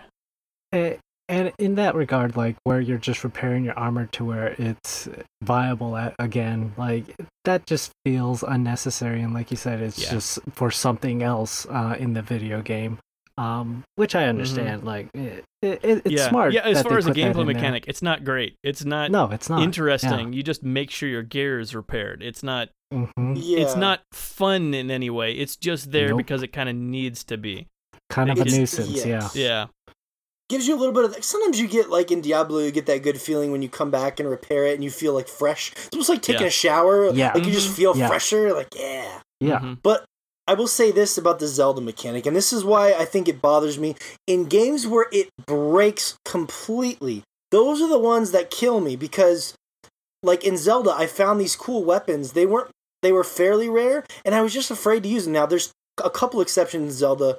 There's like, I think a spear you can recharge, and then the, the Master Sword, which you have to recharge too. But um, if they break all the way, a lot of the games you guys are referencing, it just goes down to zero and maybe becomes weak or unusable. When it was gone forever, what the problem I run into is I am afraid to ever use it. I get to the end of the game, I have all the weapons, and I feel like I didn't really get to enjoy them throughout my quest because I was too afraid to use them because I was afraid of them breaking. You know what I mean? Mm. Which is a shame because you'll miss out on the shovel in Fallout, or not Fallout, but in Far Cry Five if you uh if you do that. You're afraid of your shovel breaking and I missed out on the best weapon in the game. Well, the sh- there's there's hundreds of shovels. Okay, you don't have to Mhm. worry about those. Um, but there was I just remember some special swords in Zelda where I was like, shit, this is awesome. I don't. I should save this for something, but then I always found myself saying like, Yeah. oh no, save it, save it, save it. It's like in life when you have something special and you're afraid to use it. It's like it makes me crazy, and I just wish that the durability I didn't hate. I just wish there was a way to like maybe bring it back. You know, like repair it. Like you guys were Mhm. saying in Zelda, it's gone. If you Mhm. there are weapons in that game that are fairly rare that you will break and they will be gone forever. I, I I will say this, like I'm with you, Morgan. I, I would come across like cool looking weapons or guardian weapons that like had awesome attack damage, and I was I, I was afraid to use them, but like I would know when to use them. Like I would just Yeah. I, I eventually just like conceded the fact that it I won't have this weapon forever. So yeah, it's I came to like terms the, with that. It, it's yeah, it's it's hard whenever you think of it as this cool piece of loot you found, but it is essentially like the guns in Halo. Like you're gonna run out of ammo, you're gonna pick Mhm. out whatever shit's lying on the ground, and you're gonna keep killing stuff. Um, exactly. Well, and, and sort of. That's They- more they're- the way it ends up playing than a traditional looter type of a game, which is it. It doesn't seem like that when you pick up a new item and no. Link's all ha, you know, holding it above his head and super excited about it. But it's gonna break, just like everything else. So Yeah. But that's what I mean though, Josh. Yeah. There's like a handful of like those 25 level iron swords that you might find mhm. 10 to 15 of, but there were uh, there was a good chunk of weapons that I only remember finding one of. Like a, I found this like lightning sword, this fire Hmm. sword. Maybe there's more in the game, Yeah. but I in my hundred well, yeah, of hours. but you generally shouldn't use those because you need them for their special effects. I don't. I don't know if you noticed this, but Yeah. you can use weapons for things other than just attacking. For example, I generally kept a torch around all the time in case I needed to move fire around for a bunch of stuff. I generally kept a leaf around in case I wanted to manipulate wind. And the Yeah, leaves yeah. break basically instantly if you hit anything with them, but they'll never take any dur- durability damage if you just swing them at nothing. Uh, Yeah. So you can use them for the wind. Well, Um, fire swords Yeah. and ice swords are the same way. You can just equip them, and like once you pull them out, you'll be able to burn stuff. You'll be able to heat stuff and cool stuff just by having them around. yeah, um, yeah. You could use them like that, but at some point it's like, oh, I have this really epic sword that I'm just Yeah. using to light Well- fires. Like, But exactly, if you find a second one, you kill something with it, and then you it's they're, I guess- they're tools instead of instead of like really cool weapons. and I want really cool weapons and tools. I want both. Well, I, you're right. I mean, once I gave into the philosophy, I enjoyed the game, hmm but I never. I felt like it. I'd never fully enjoyed it to the level I I would have otherwise because I was just my personal OCDs were kicking in. And I was just afraid to use my cool shit. And I would always try to use, I'd always skim through my weapons and I'd try to use the crappiest thing first every time. Like, oh, you know what I mean? Like, it was just like, Mhm. it's a very much a me thing and it made me crazy. So, Yeah, I mean, I- you'll eventually learn which ones kind of last a little longer, so you should keep Yeah, around. yeah. But yeah, I mean, at the beginning of the game, you end up kind of using whatever you have. But like near the end of the game, I had so many weapons that all my weapon slots were all always full, and even the worst thing I had was a really good weapon. Um, because you just you get so much loot in that it does game. change over time. I heard some people saying that you, if you don't use things, the, the the drops in the game change or something weird. Like I, I can't prove this, but I was reading articles about how what's dropped in the game is based off of you picking up and using things and breaking them over and over. Like there's some sort of underlying algorithm that changes based off of you continuing to use. I'll do some research on that and I'll get Yeah. back to you. I don't think that's right. I think it's just based off of what the enemies have equipped, which is do I sound crazy? Okay, maybe I mean, it might be. It could be people trying to like really obsessed with it, trying to find a pattern that's not there. But because I I've noticed a huge change, oddly enough, uh, playing on hard mode, which is great, great because the enemies. Yeah, that sounds fun. Yeah. Um. Well, not not because the enemies are harder. They are harder. Like they just they start you off with a higher level enemies off the beginning of the Mhm. game. Uh, which also means they've got better equipment, so it doesn't really matter. Um, the cool thing about it is that enemies regen health. Um, so it changes up Oh. the combat, so you can't just like kind of Wow. hack away at them That with like tough. little crap. You've got to you've got to stop them from regenerating their health with some of the uh, Yeah. um like especially the bigger enemies like the uh uh what are they like the the the Lynels and stuff. They have such Yeah, huge yeah. health pools that if you just kind of plink away at them, you'll never kill them. So No, never. Um, and that's a good send off for me um, as my comedic uh, passing of the torch here uh, to Shea. As we, as you guys launched into the Witcher topic, and I go celebrate my wife's birthday, I was gonna say w- weapon degradation. Um, let me see if I can say that properly. Weapon degradation is a huge problem when you have a child that likes to play your save file because you go back to your save file and all your weapons are broken. So- mhm. Shout out to my Oh. daughter. Uh, that's funny. She Uh, on the- destroyed every. I, I was just gonna say on the opposite spectrum of that, uh, Monster Hunter has uh, weapon degradation as like a mechanic of dealing more damage. So, um, yeah, you have to repair that. them out in the field and stuff, which is Well, Well, kinda- and it makes sense in that game. Yeah, Yeah. it never pissed me off either. Yeah, yeah. Right.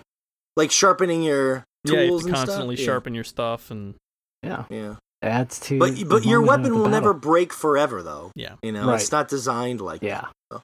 yeah. Well, but then again, it would suck in that game because it takes you about 18 hours to craft a single to piece build of it. gear Yeah, in Monster Hunter. So, yeah, if you grinded all those pieces and then it just broke, that'd be nonsensical. mhm.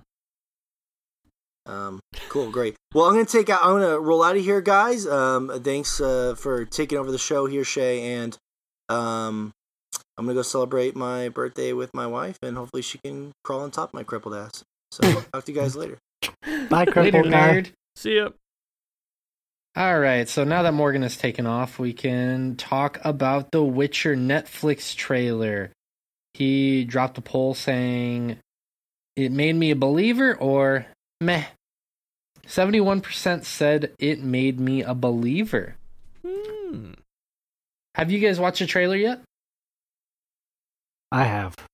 Yes. What do you and think? I'm part of that 71% because I was very skeptical at first uh, as far as like a video game adaptation, but um, that trailer actually looks to me.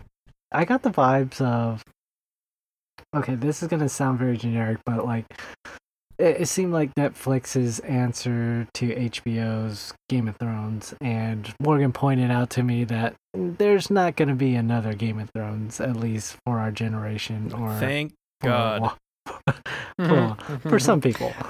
Um, yeah. so- but like it, it did look interesting. It looked a lot far more deeper, and um, it looks like they they took some care as far as like following um the books. I guess is um what they're going off of. Um, so I, it made me it it piqued my interest definitely Yeah. from the trailer. That's cool. Did you watch it, Josh? Yeah, I was hopefully optimistic already because of the Castlevania series on Netflix, which Right. is really good. Granted, part of the reason that's really good is because the animation is gorgeous. Just gorgeous, gorgeous. So they don't really have that to go off of, but Right. you know, it still looks good. So I'm I'm I'm I'm hopeful. We'll we'll see how it gets. You know, like when it when it how it goes whenever it comes out. But I'm I'm optimistic. That's fair. And that's good to hear, you know, despite you not really liking 3 so much. And Yeah. what I what I would say is it looks different than the vibe of the games. And I kind of like that because I think if it just imitated the games, there would be no purpose for it. But it's Yeah. kind of like a reimagining, a different interpretation of it. So I think that gives some validation for it being created in the first place. I'm still not entirely sold on. I, I don't know if I'm pronouncing his name correctly. Henry Cavill or Cavill or Cavill? I think it's Um, but I'm Cavill. I'm not 100% on that either, so. Hmm. It would probably if it was Cavill, it would probably have an e at the end. Hmm. Yeah, so Cavill. Um, I'm not convinced of him being Geralt, but that's okay. I mean, that's it'll have to be me actually watching the show before I make that full on judgment. You know, I'm not gonna base it off of just appearances and one trailer. So Yeah. I don't know, like like you, Josh. I'm hopefully optimistic, but we'll see what happens. And apparently, most of our fans agree with us. Yeah. which is cool. But that wraps up the polls for this week. If you're ever interested in voting for those awesome things that uh, Josh, that Morgan gets up weekly, uh, every Thursday at um no, excuse me, every Tuesday on the Instagram, Morgan gets up those polls. So head over to the Instagram and check those out. But I don't know if you heard about this, guys. Um, some pretty big news. A new Dick has appeared. Oh a my new god! Dick has appeared.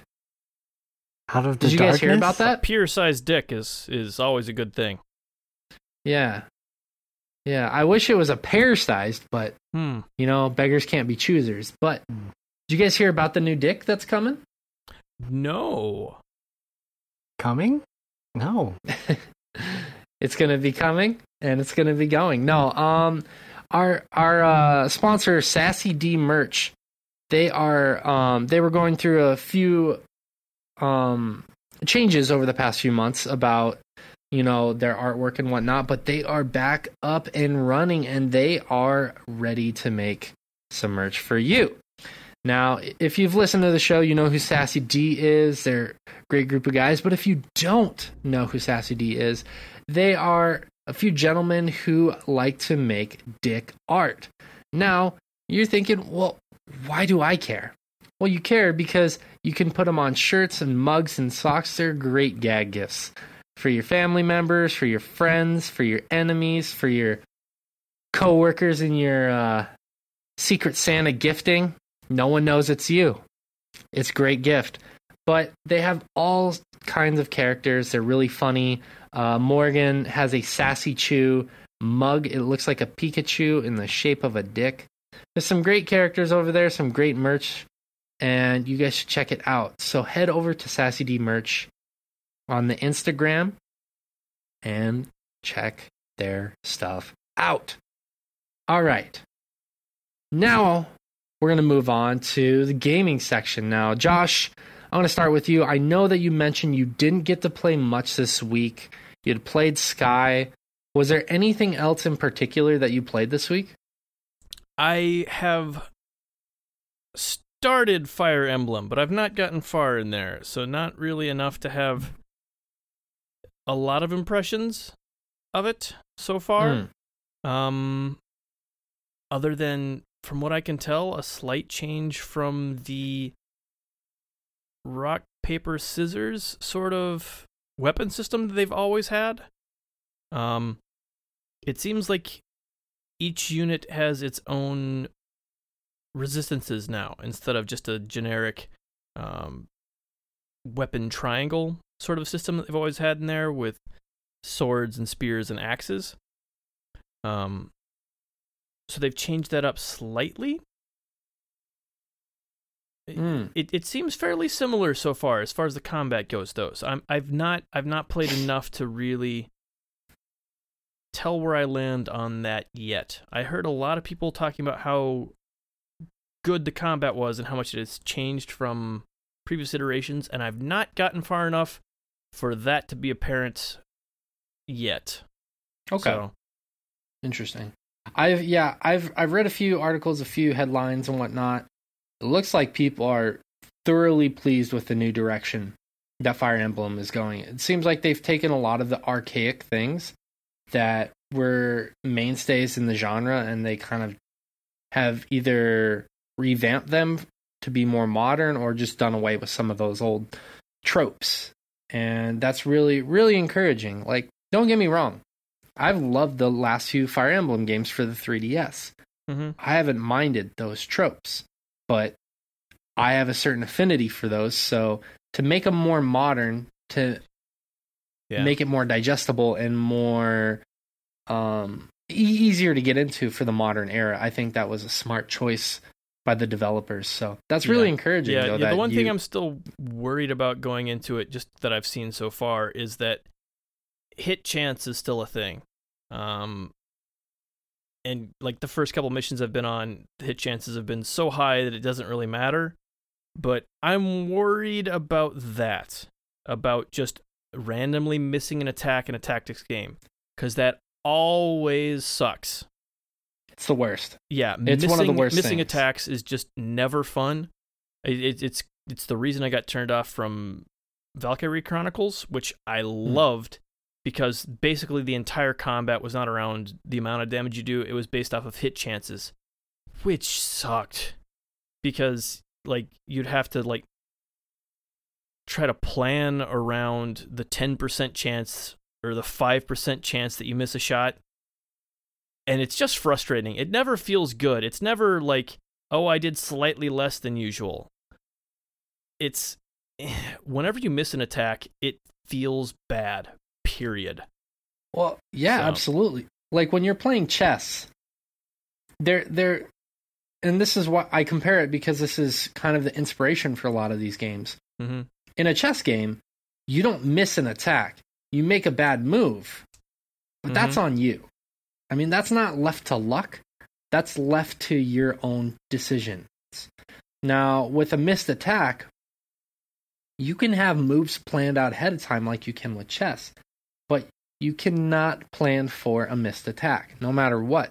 And if you're if you're planning like you need an attack to go through because you know you're you're getting desperate, you're getting close to dying Mm-hmm. and you miss a, an attack at an inopportune moment, it fucking sucks, and it can completely ruin a ruin a battle. And that's happened to me in Shining Force One and Two, which are some of my favorite games. I've had, I've had like because I've played those games so many times. I've had every conceivable thing happen. Like in Shining Force Two, they introduced the ability like for people to be able to counterattack. Mm-hmm. Um, so it could happen, and it's happened to me before, where I miss an attack, the enemy gets a counterattack, and then they kill my character, and you're like, yeah. "The fuck is this luck?" And Mhm. that is, has not been one of my favorite um mechanics of these kind of games at all. Yeah. Yeah, it's interesting because it looks like it's it looks like there's still a lot built around that because you have special abilities and again we're there's weapon durability in this game. Um where you have to have more than one weapon with you to make sure you can keep fighting through the entire battle. Um and you have the option for a normal attack or a special ability which uses more weapon durability for a hit and also has a higher hit chance. So it it removes a lot of that randomness if you use that, but then you have to be even more on top of weapon durability if you go Hmm. that route. Um and so I'm not I- we'll see how it ends up playing out as we go. Uh cuz like I said, so far all those hit chances have been really high, like 90%, 100% type stuff. And so it's we'll have to play more of it to see how it ends up actually feeling throughout the game. If it's something like if you use the special ability, you can just remove the ability to miss type thing. Um but yeah, I'm still not a huge fan of missing as a mechanic. So we'll we'll see how it pans out. I mean, it's it's it's kind of like along the lines with weapon durability. It's realistic. It's not my favorite. Yeah. Yep. Not in a But- tactics game where you're supposed No. to be Yeah, and I mean, it's it's not even it's not like it's a deal breaker. Like well, I say this like I love XCOM. Like it's it's just really really good. Attacks miss in that game. It's just kind of how it works. But then again, there also aren't any characters in XCOM. You lose a grunt, you train up a new grunt. Um, whereas in Fire Emblem, if you lose a character because of a missed attack, like a character that you've spent a lot of time building a relationship with, that's gonna suck. Like it makes sense. Like if if you screw up, you make a bad move, you get somebody killed, you deal with it. If you just Right. miss a 95, 99% a chat attack, if you just miss that and someone dies, That's bullshit. Right, right. A game that prides itself on permadeath throughout Mhm. the years. To have a missed attack to permanently lose your character, how shitty would that be? Yeah. So yeah, I'm. We'll see how it ends up panning out. But I'm still, as much as everyone's been talking about how great the new combat is, I'm still seeing hit chance as a thing, and so I'm not sure they've completely modernized this combat the way everyone's saying. We'll we'll see. Yeah. If they make if they make that hit and miss ratio not as egregious in a combat scenario, if they've revamped everything else to make that not as egregious, I can accept that. Mm-hmm. but like like you said, we'll we'll wait and see. I'm um I'm planning on probably getting a Switch at the end of August when they have the um they have the updated models or the updated consoles ones with a better battery life. I've been waiting this entire time for a console with a better battery life and now they finally made it and I'm going to have money at the end of August to pick that up and pick up the new Fire Emblem. I'm really stoked. I'm really Alright. excited to play it. Fish, do you have any interest in the new Fire Emblem or not so much? Um, not so much just because I haven't played the other games, but I am curious to see how much um this game is different from you know the previous uh uh installments. Iterations. Yeah. So um yeah, I'm curious to see, hear what Josh has to say with about it, and I'll definitely be curious to see what else um he stumbles upon as far as um the, the gameplay in there if it has you know um changed for the better in the series or if it Yeah. or if those things are certain uh you know mechanics are still there that are annoying Right. I, you know, if Morgan was here, I think one of the things he'd probably try and sell you on is a lot of the women in the game are scantily clad. Their Hmm. boobies are always hanging out, Mm. and uh, Mm. I guarantee you he would try and sell you on the big boobies. Because here's the thing I remember when uh, Fire Emblem Awakening, and I don't remember the other one. Uh, it was like the two, the two different games that you could either be the good guys or the bad guys. I remember I went with the good guys, and Morgan's like, I went with the bad guys because the big breasted women on the cover. So he's going to try and sell you on that. Mhm. Guaranteed. We're not going to tell him any of this conversation. He's not going to listen to it. Guaranteed. But next week, when he's played the game, I'm willing to bet one of the things he tries to sell you on the game is the big breasted women. Mm, okay we'll see well we'll keep an eye out for that Yeah. yeah. Well, we'll keep an eye and a booby out for that. But um, if you've played Fire Emblem and you love it, let us know because it's something that um, I I'm really excited for, and I know a lot of people on the Twitter have been salivating over it and are really excited, and I feel like it's just a repeated slap in my face because I don't have a Switch, and I really want to play it, but it's all right. So I, I'm excited to hear what you guys end up saying more about it, you and Morgan, um, as you guys play it. But you had mentioned that you had finished Bloodstained uh, Mhm. this week. What'd you think of the ending of the game? How how how did that shake out? How are you pleased, or are you pleased rather? How are you? How are you pleased? It was good. It uh one of the constants in Castlevania games over the years has been a last boss with big air quotes that is only halfway through the game. Um at which point if you figure out a specific way to kill that boss, you can get to the true ending and and see basically all the rest of the content in the game. Um, which has generally been an upside down version of the castle. Um, and they have a similar thing in this game, um, where you have to uh, figure out a specific way to do that last fight to get to the end, like the actual end, which is a whole lot less convoluted than some of the other Castlevania games, which I appreciated. Um, I actually wasted a lot of time trying out other things, thinking it was more complicated than it was, and then and then I realized that it was probably pretty straightforward, and tried my one dumb idea, and it was the right thing. It was just it was way more straightforward than I realized after playing a bunch of Castlevania games, thinking oh, I'm gonna need specific armor on and these different abilities and to have this perfect setup in order to get. No, it was way more, way more straightforward than that. Like, I imagine because that's how you play games. You like Mhm. you're very meticulous about things, and I just I I wish I was there like a fly on the wall to imagine you like planning all this stuff out, and you're like, wait, that's it? Yeah. Well, I mean, it's it's like someone mentioned it to you in in a story beat about how you are supposed to handle this, and I'm like, yeah, that's got to be part of it. That there's something else. I'm like, I, I overcomplicate the thing way too much, and it was just really straightforward. And like, I I don't want to spoil it for anyone else, but it was just uh, it wasn't really a matter of figuring something out. It was more of like just like a matter of stalling during the fight until I got to the very obvious spot where I do the thing. And I'm like, oh, okay. I'm like, like, okay. I feel dumb now for for overthinking this so much for like Right. eight other attempts on this boss. Yeah. Um, Wait, did, did Yeah. it annoy you that then that there's all of this like customizability and whatnot in the game for it to be end up being that straightforward at the end? Was that like did you find yourself annoyed by that when you finished the game or were you like, "Oh, that's it? Okay." Uh, not really. I mean, I did feel like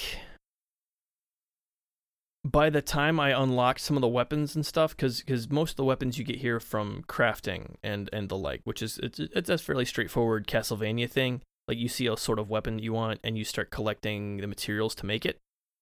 Um, I did feel like you don't really get a lot of that until too late in the game. Um, so you're kind of like just you're not really getting a setup that you use for a lot of the game. You're kind of getting a setup that you use for the last boss. Is kind of how it ends up feeling, like the actual last boss. Um, and I wasn't a huge fan of that, but for the most part, it did feel like you just you pick the sort of abilities that you want, um, which I actually liked instead of because a lot of the Castlevania games have been so convoluted in the setup you need to get the real ending you feel kind of railroaded into those once you figure out what they are. Um whereas this one you can you can pick up basically any ability setup you want any equipment setup um and i actually i actually liked that once i realized that that was fine that was okay i could do that um so yeah yeah like That's Yeah. fair. That's cool. I mean, at least it didn't like take you out of the experience. That that's that's a big concern there. mhm. Um, and I'm glad you. I mean, you were able to have fun at the end because that like that's completely the polar opposite experience of what I had. Like when I first started the game, I really enjoyed it. I thought it was a really slow paced game. I was like, man, the combat moves really slow. Everything moves really slow. And like I told you guys about, because my computer is so old, uh, my laptop is so old and can't handle um, anything. It was just my laptop making the game go really, really slowly. So well I, I, I didn't mind it at first. Like it was Mhm. okay. Um, but then it got to the point where the save areas were less, less populated and starting getting more spread out. yeah And so, like, you're slowly running at like one fourth of the speed that the game normally runs through each area, and then you die.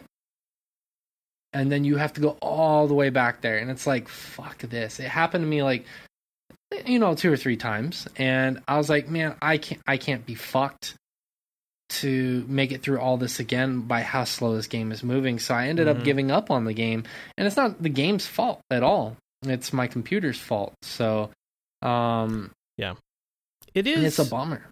it is like Castlevania has always had a variety of weapons, but m- even more so on this, I've noticed that the heavy weapons are heavy. Uh, are. Like if you're using a great sword in this game, you will be animation locked for a long time. Yeah. and it feels very different to a lot of the other, you know, games in this genre and it takes some getting Right. used to. Um, I I don't like it. Like I never got to a point where I felt like a heavy weapon was worth it to me. And some of my favorite weapons in the games were the ones that didn't lock you. Period.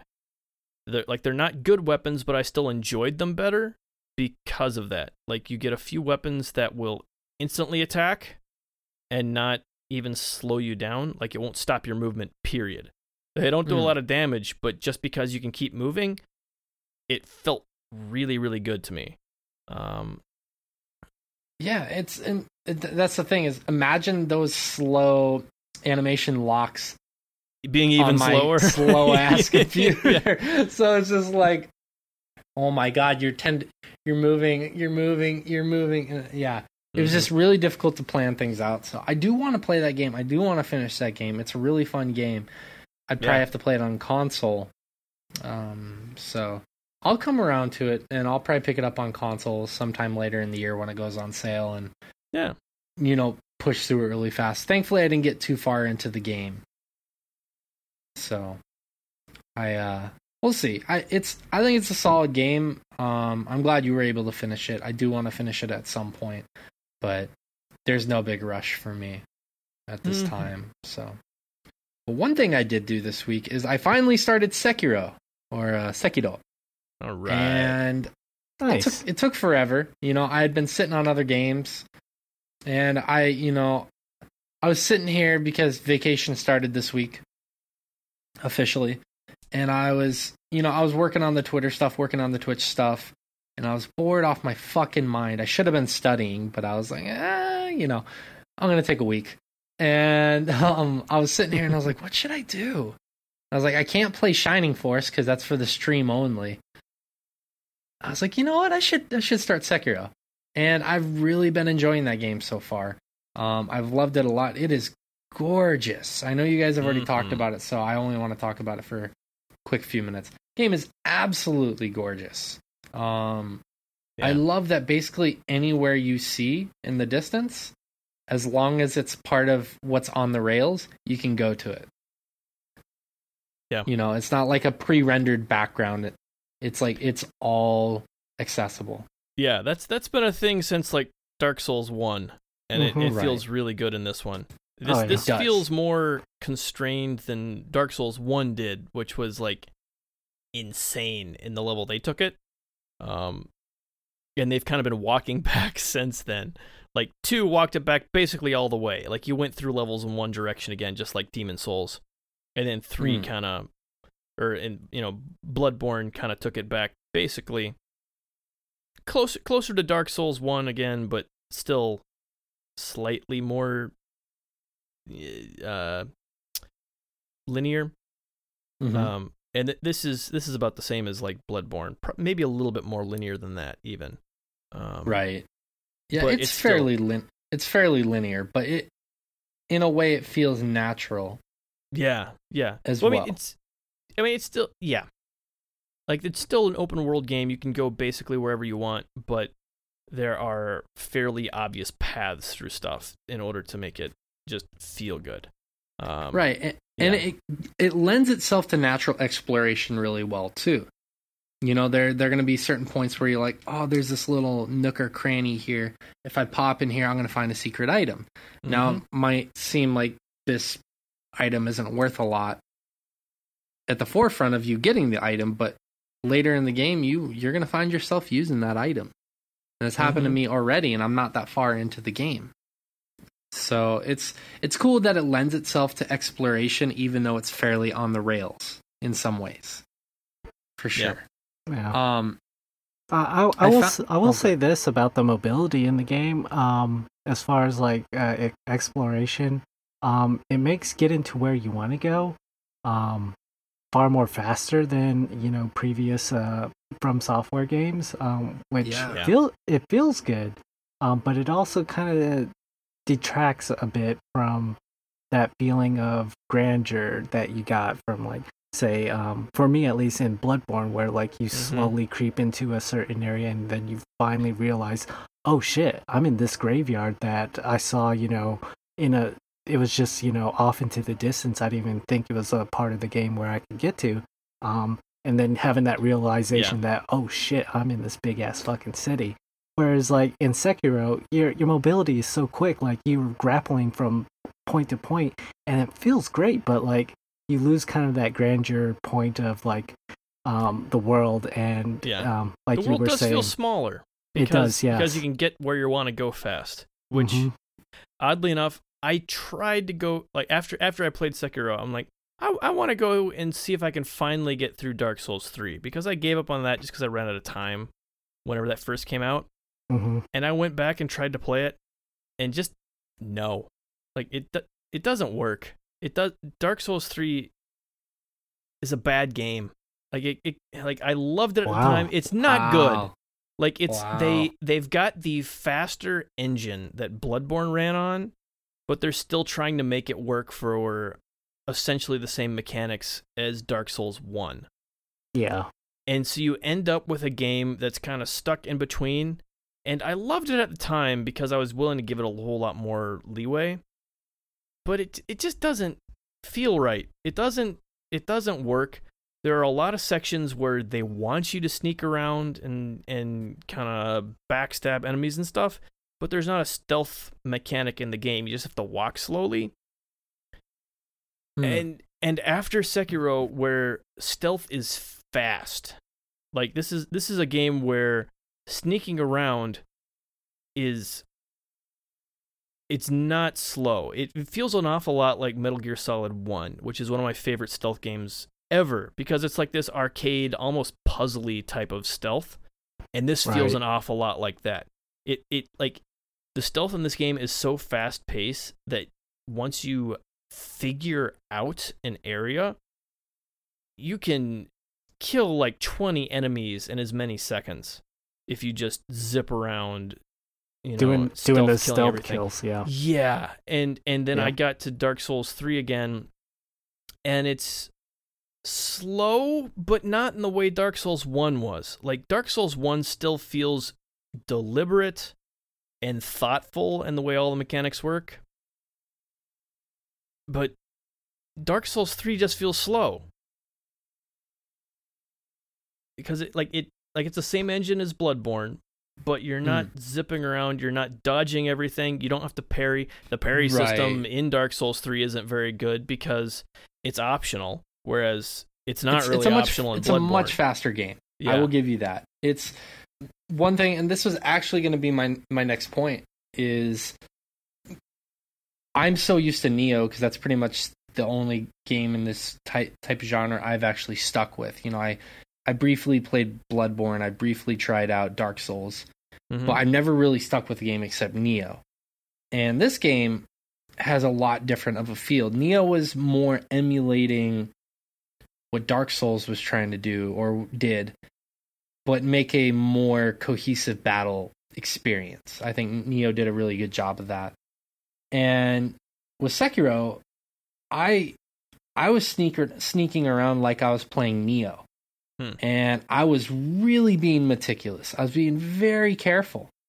And then I got to this point where I died a few times and I got really f- pissed, obviously. You know, when you die in that game, it gets really frustrating. So I got pissed and I was like, you know what? Fuck it. I'm just like, I'm going to go speedy. Like, and I realized I could do that.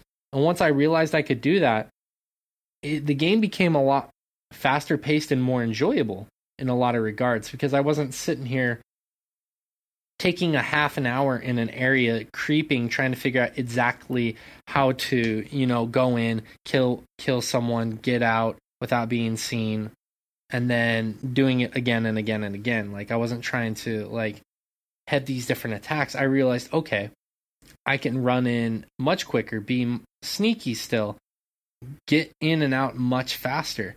And it it made the game it's made the game more enjoyable for me.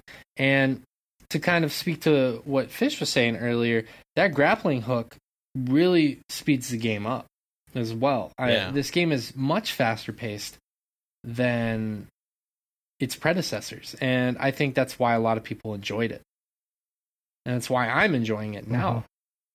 Yeah, yeah, I kind of share the same um, experience as you, Shea, where there was a kind of a learning curve where you were trying to learn exactly how the combat's going to flow in this game at the very Yeah. beginning, and like it, it's kind of it, it it is definitely like a FromSoftware game where eventually it just all comes together and you realize, oh, this is how the mechanics work. This is what I should be doing at these certain um, against these certain enemies, you know, or in these types of situations. And these are the tool sets that they give you to kind of combat or um, accent um, that gameplay. And like eventually, once you learn that, like that's when it all comes together and it starts to feel really great. Like when I was first playing, like I, I was barely parrying, and like parrying is like so vital in this game.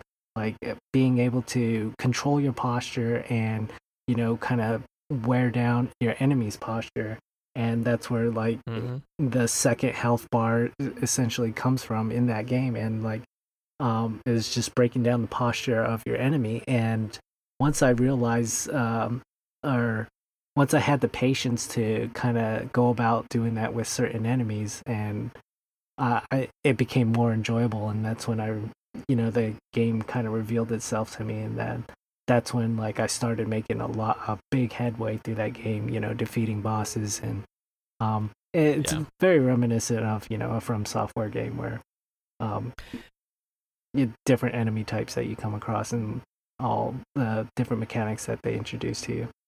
Yeah, Hmm. the posture mechanic I love as far as as how that goes is com- compared to like stamina, which is the the resource in all their other games. Um because it's more your resource is tied to defense instead of to offense. So you always feel like attacking is not attacking is not using up one of your resources, it just might get you in a bad situation. So you have to make Mhm. sure you're not putting yourself too far out there. Whereas in all the other games, if you attack one too many times, well, I won't even have the ability to dodge an attack afterwards. Right. Um, and that doesn't feel good because you get in these situations where, well, I still have the time to theoretically attack one more time on a boss on something like Dark Souls 3 or or even Bloodborne. But if I attack one more time, I won't have any stamina left and if the boss attacks me next, I won't be able to avoid it. Um whereas in in Sekiro because your resource is tied to defense, you can attack all you want to and not really ruin your posture. Um, you'll always have the ability to dodge afterwards or to parry. But if you just sit there and hold block the whole time while the enemy's wailing away at you, your posture will get broken and they will do a critical attack that'll just kill you. They'll just kill you. Right. So if you sit there and hide the whole game, you'll get destroyed. Um, but offense never feels like it's punished in this game unless you're just like really not a, not paying attention to the enemy attacks. Um, Yeah, if you're trying to go in there and Rambo, you're obviously. I mean, these games are notorious for that. You're obviously going to get your ass destroyed, and not in a good way. And th- this game, I think, is much more predicated on you playing a defensive-minded game. I compare it to Nioh uh, because it's the only frame of reference I truly can speak on. With Nioh, I like it because it gives you a lot of versatile offensive options. I think between the two, Nioh does better in terms of playing as an offensive style game. Nioh gives you the ability to switch between weapons super easily, which I haven't gotten far enough into this game. Maybe that's something that will come. Um, you have different stances with each weapon, like a power stance, a speed stance, a defensive stance. So it really allows you to customize your offensive game. So it's a more offensive minded game, I think, Nioh whereas Sekiro is a more defensive minded style combat game. And for me, I've always been uh I've always been an offensive style kind of person. I'm always a Rambo kind of person, which is why I'm not very good at these games.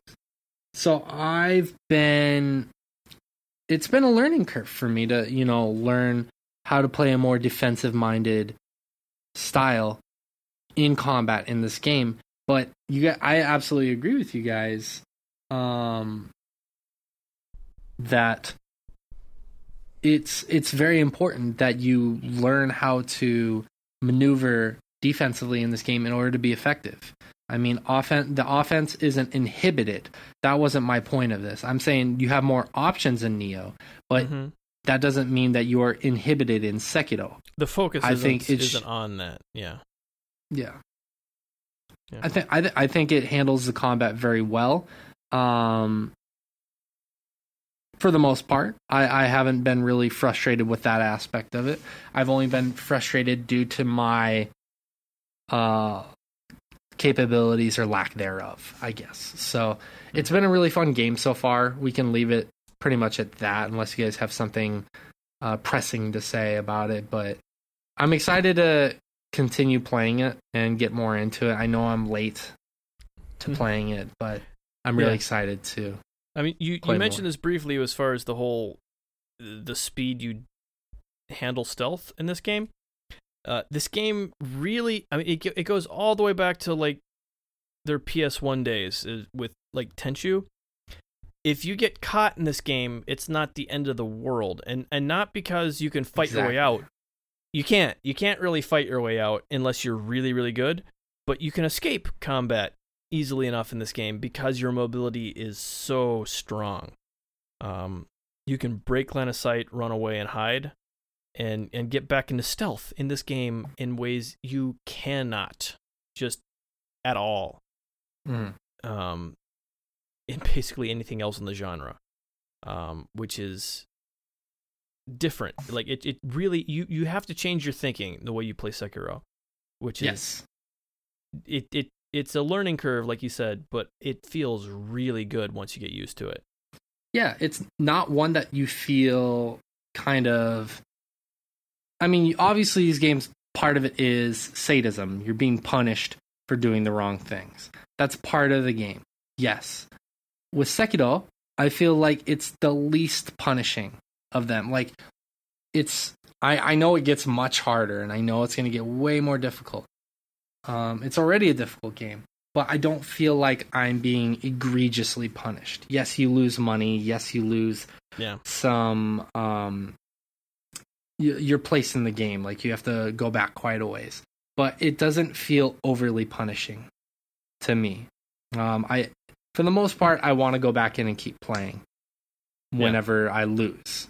For the most part, so yeah, it's yeah, it's it's a good game so far. I'm I'm excited to play more. Um, I'll keep you guys updated on that as time goes along. But uh, Fish, have you been playing any games this week? Um, outside of uh, Youngblood. Yeah. Um, yes, I, I did download uh, Doctor Mario World nice. on the on the phone, and um, that's interesting. I never played Doctor Mario, um, but that it, it was. eh, I only played maybe a good ten minutes of it, but um, it seems like it's it's set up, you know, just like any other phone game that's like puzzle oriented and is those big Nintendo properties where um you're just going along and solving puzzles but um it, it is interesting. Um i i'm curious to see how difficult those puzzles are get but like the first you know five levels that i did play like there was really no challenge to it. Like i saw immediately what i had to do and um uh, for anybody who doesn't know what Dr. Mario is, it, it's kind of like a Tetris style type of game, um, um, but more heavy on like a puzzling type of uh, mechanic where you're trying to rid your screen of all these viruses on there um, using these pills that are different colors that can match with these viruses. And if they do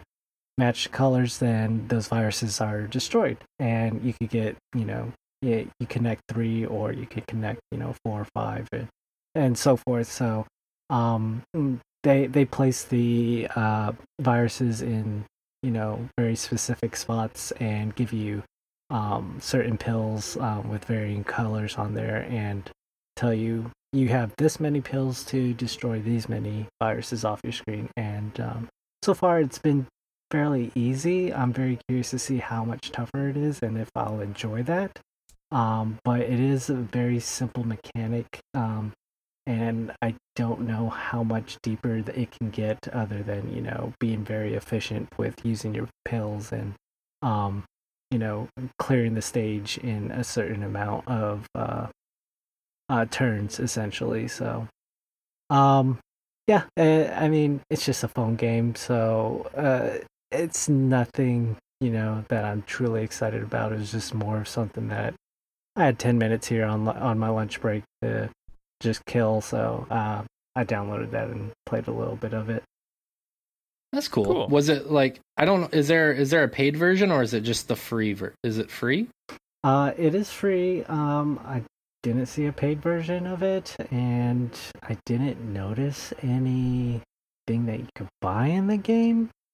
So, but I I didn't necessarily check it out. But I'm sure there is a store where you can probably purchase some stuff. Um, I do think that you can only, and they did this in the uh, the Pokemon Match Three game. I forgot what it's called. Um, but um, essentially you can only do so many levels until you run out of hearts um, and then you have to wait you know uh, amount of time before those hearts regen and that you could play for so it's it's kind of gating you as far as progress goes which does suck Hmm. Yeah, that's that's a little frustrating, but that's okay. I mean, it's a free phone game. Can't get too frustrated about it right and at the end of the day. yeah and if you're just playing it just to you know kill some a little bit of time then it, it, it works Yeah. out it That's fair. Are you gonna keep playing it, or was is it just uh something to try? Uh, it's, it's something to try, but I still have it on my phone, and you know, if I ever get you know some free time, if I'm just sitting down or if I'm outside vaping or something like that, I'll probably Yeah. whip it out and just play a little bit of it. Yeah, gotta whip it out from time to time. Of course. Eh, Um, what was I gonna say? Have you ever played uh Super Mario RPG Fish? I'm sure I've asked you this like a thousand times. No, I haven't. Why? you need to play that game Okay. Why is that? because it's fucking awesome. Oh, okay. oh yeah. Fucking awesome game. Uh, did that come out on the 36 or 360? SNES came Yeah, out on Super the SNES. Nintendo. Super Nintendo. Okay. I don't think they've re-released it on anything else. Sadly, Hmm. I don't. I don't even think it was on the Virtual Console on Wii. Which Uh, even if it were, that you you couldn't go back and download it anymore because they that that system is now gone. Unfortunately, they closed down the Virtual Console yeah. A couple. What was it? A year? A couple years ago. So Is it like those 3DS uh, Mario games where it was like our, our actual RPG where there was hit points and stuff like that, and like you fought? Yes, it was Oh. basically the spiritual successor to the Paper Mario games and or the Mario and Luigi games that followed them on the, uh, Oh, the okay. DS and 3DS. Um, but this their first stab at it was actually made by SquareSoft back in the day, and had a really cool real time aspect to the combat. Like you still chose attacks from a menu and stuff, but basically all your attacks and all your defenses had a uh um like a dexterity component to it. Like if you hopped on an enemy, you could jump again if you timed the jump the button press right when you landed on somebody. Hmm. Um, and if you defended, you could like whenever an enemy was coming into attack, you'd have like a different button press for each character. And if you saw which character was going to be attacked and then hit defend right at the right moment, you could block the attack. Um, it it was really cool. It was doing a lot of things that just hadn't been done at all when it first came out on the Super Nintendo. Like Hmm, the combat was fairly static whenever that was new, but it did it did really cool things, things that people hadn't even thought about uh, at the time. Yeah. So Yeah, I think you I think you would enjoy it, Fish, a lot. Uh, there's a lot of great humor in there. It's very very cute in the best way possible. It's it's a very fun game. mm-hmm. That's why I was curious. Oh, okay. I, I think it's it's worth playing. Alrighty. absolutely one of those games. But okay, well, I, I think that pretty much wraps up the the gaming talk, like what we've all played this week. Um, I know Morgan, he is he's played Sky, like you said, and he played played a little bit of Fire Emblem. So more Fire Emblem talk will come next week. I'm sure a little bit more Sekiro talk, and yeah. So from here, we have the last point of the show we have the Patreon shoutouts. So what those are every month, um, for anyone who uh, is at the three dollar tier or higher, we do a Patreon shout out to you know give thanks to uh, who decides to you know be a part of that uh, ever growing movement within our community on our Patreon. So this month is a little bit different. You know, I did a very crazy one last month. I went overboard. I wrote six pages. I made a story. So this month I decided to tone it down a little bit and uh, it's going to be led by Fish this month. So just sit down, relax, and enjoy. Whenever you're ready, Fish. Okay. Uh, I don't know what to do here, but I'm just. All right, give me a second. Give me a sec. Let me pull up the music for you.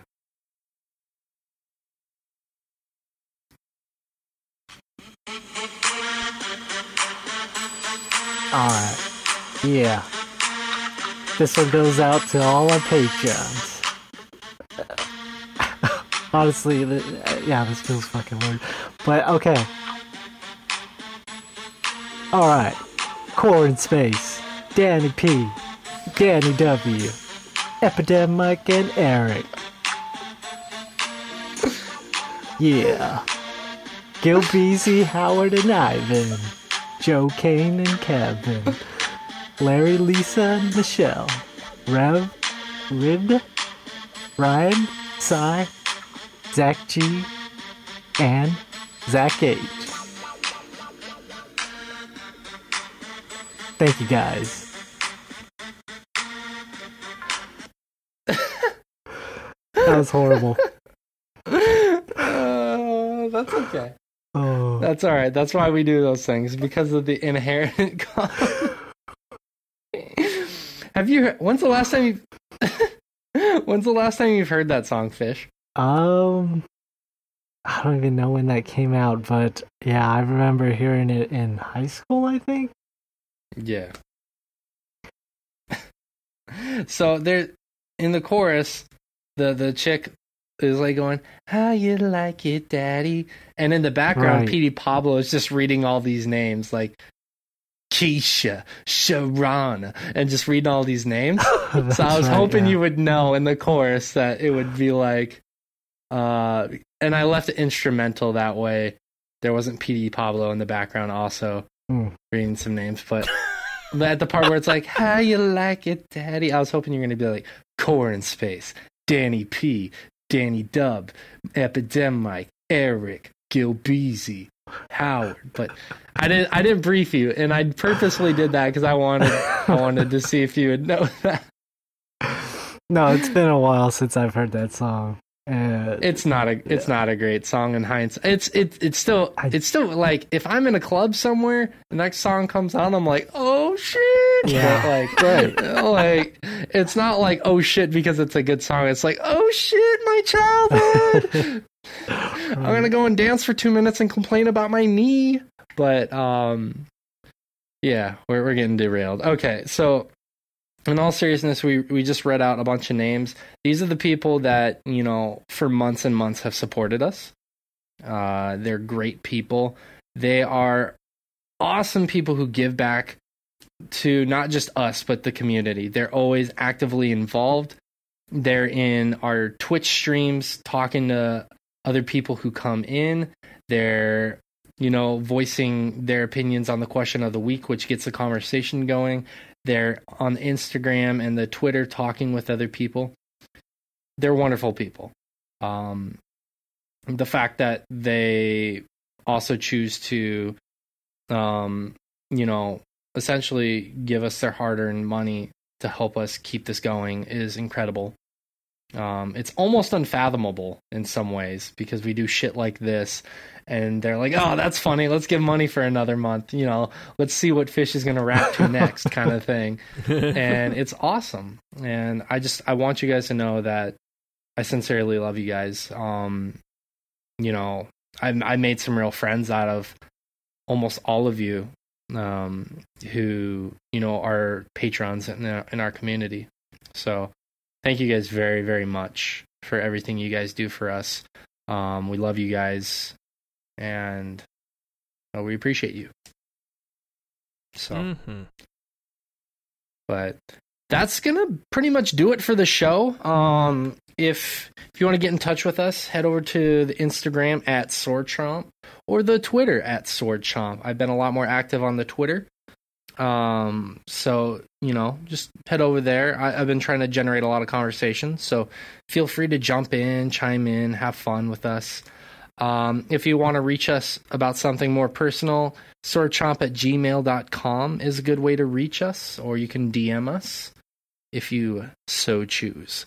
Uh, the Facebook, you know, I'm pretty sure I'm going to end up getting rid of that. Um, the Facebook was kind of a way for us to explore what works best.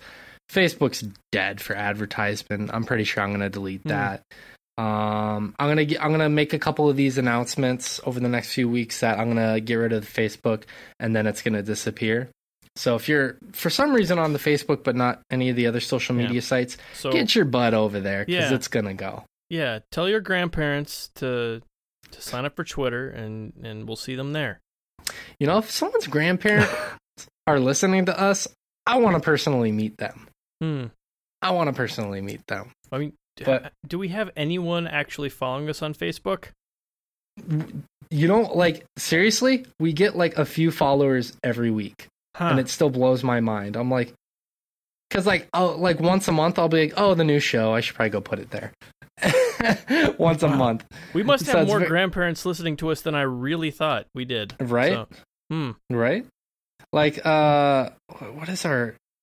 Gotta see what our how many people we have liking us or following. We have hundred people liking us and following us on there. Wow. Yeah. So One percent of our listeners yeah, still use Facebook. That's right, that's impressive.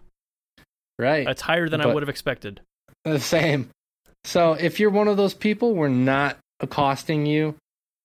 We're not trying to make fun of you. We're just saying, get your butt over the Instagram and Twitter where it's happening. It's happening.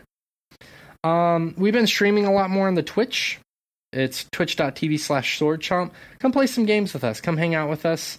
Um, I've been doing every Saturday night. Josh has been doing every Wednesday. Morgan, I've been convincing to start getting into streaming finally. And Fish is going to do a redemption stream with me tomorrow, which you guys will already hopefully have seen. But um, hopefully, Fish starts getting into it from time to time. Uh, the Twitch community has been awesome. I've been working on connecting with some people, been spending a lot of time in the streams. So if I've caught your stream, um, I pretty much everyone I've seen except for like one or two uh, has been phenomenal. Everyone out there is doing really great work. Um, I've really enjoyed connecting with people in streams, getting to know people, and um, meet different people and make friends. So, uh, come hang out at the Twitch with us. Um, you can ask us anything you want. Like if you want to ask me about Japan, you want to ask Josh about the best alcohol to drink, you want to ask Morgan about the best sex toy to use, uh, you want to ask Fish about how to grow your biceps. It's all in the Twitch. So feel free to stop by there.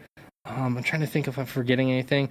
Like Morgan's already advertised multiple times, if you feel like being a part of the community, join us over at Patreon, where you will get access to a secret, top secret, rather, Instagram page for just $5 a month.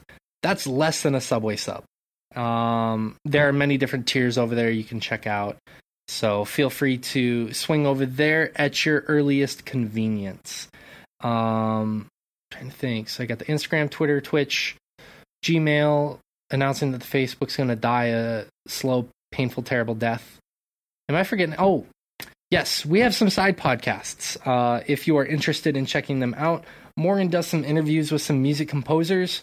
Uh, his podcast is called In the Blood. It's awesome. He's interviewed plenty of people, like the uh, music composer from Cuphead, the music composer from Tomb Raider, Nathan McCree, and many others. I also have a side podcast that's temporarily dormant right now called Evoking the Sublime. I almost forgot the name of it. it's called Evoking the Sublime. It's where um, I detail the history and creation of a video game, and it's often paired with interviews from creators of the game. If you feel like checking those out, please do so. Other than that, um, I think that's going to wrap it up here. Thank you guys if you've made it this far. Thank you for hanging out with us week after week. If you're a new listener, thank you for giving us a chance. We love you so much. Um, we're going to be back next week. We're going to be talking, like I said, about more Fire Emblem, a little bit more Sekiro. We're going to talk about fishes in my stream. We're going to be talking about so much more. So that's going to do it for us. Thank you for hanging out with us this week. Um, I'm Shea. We got Fish. We got Josh, and Morgan's hanging out with his wife. Peace.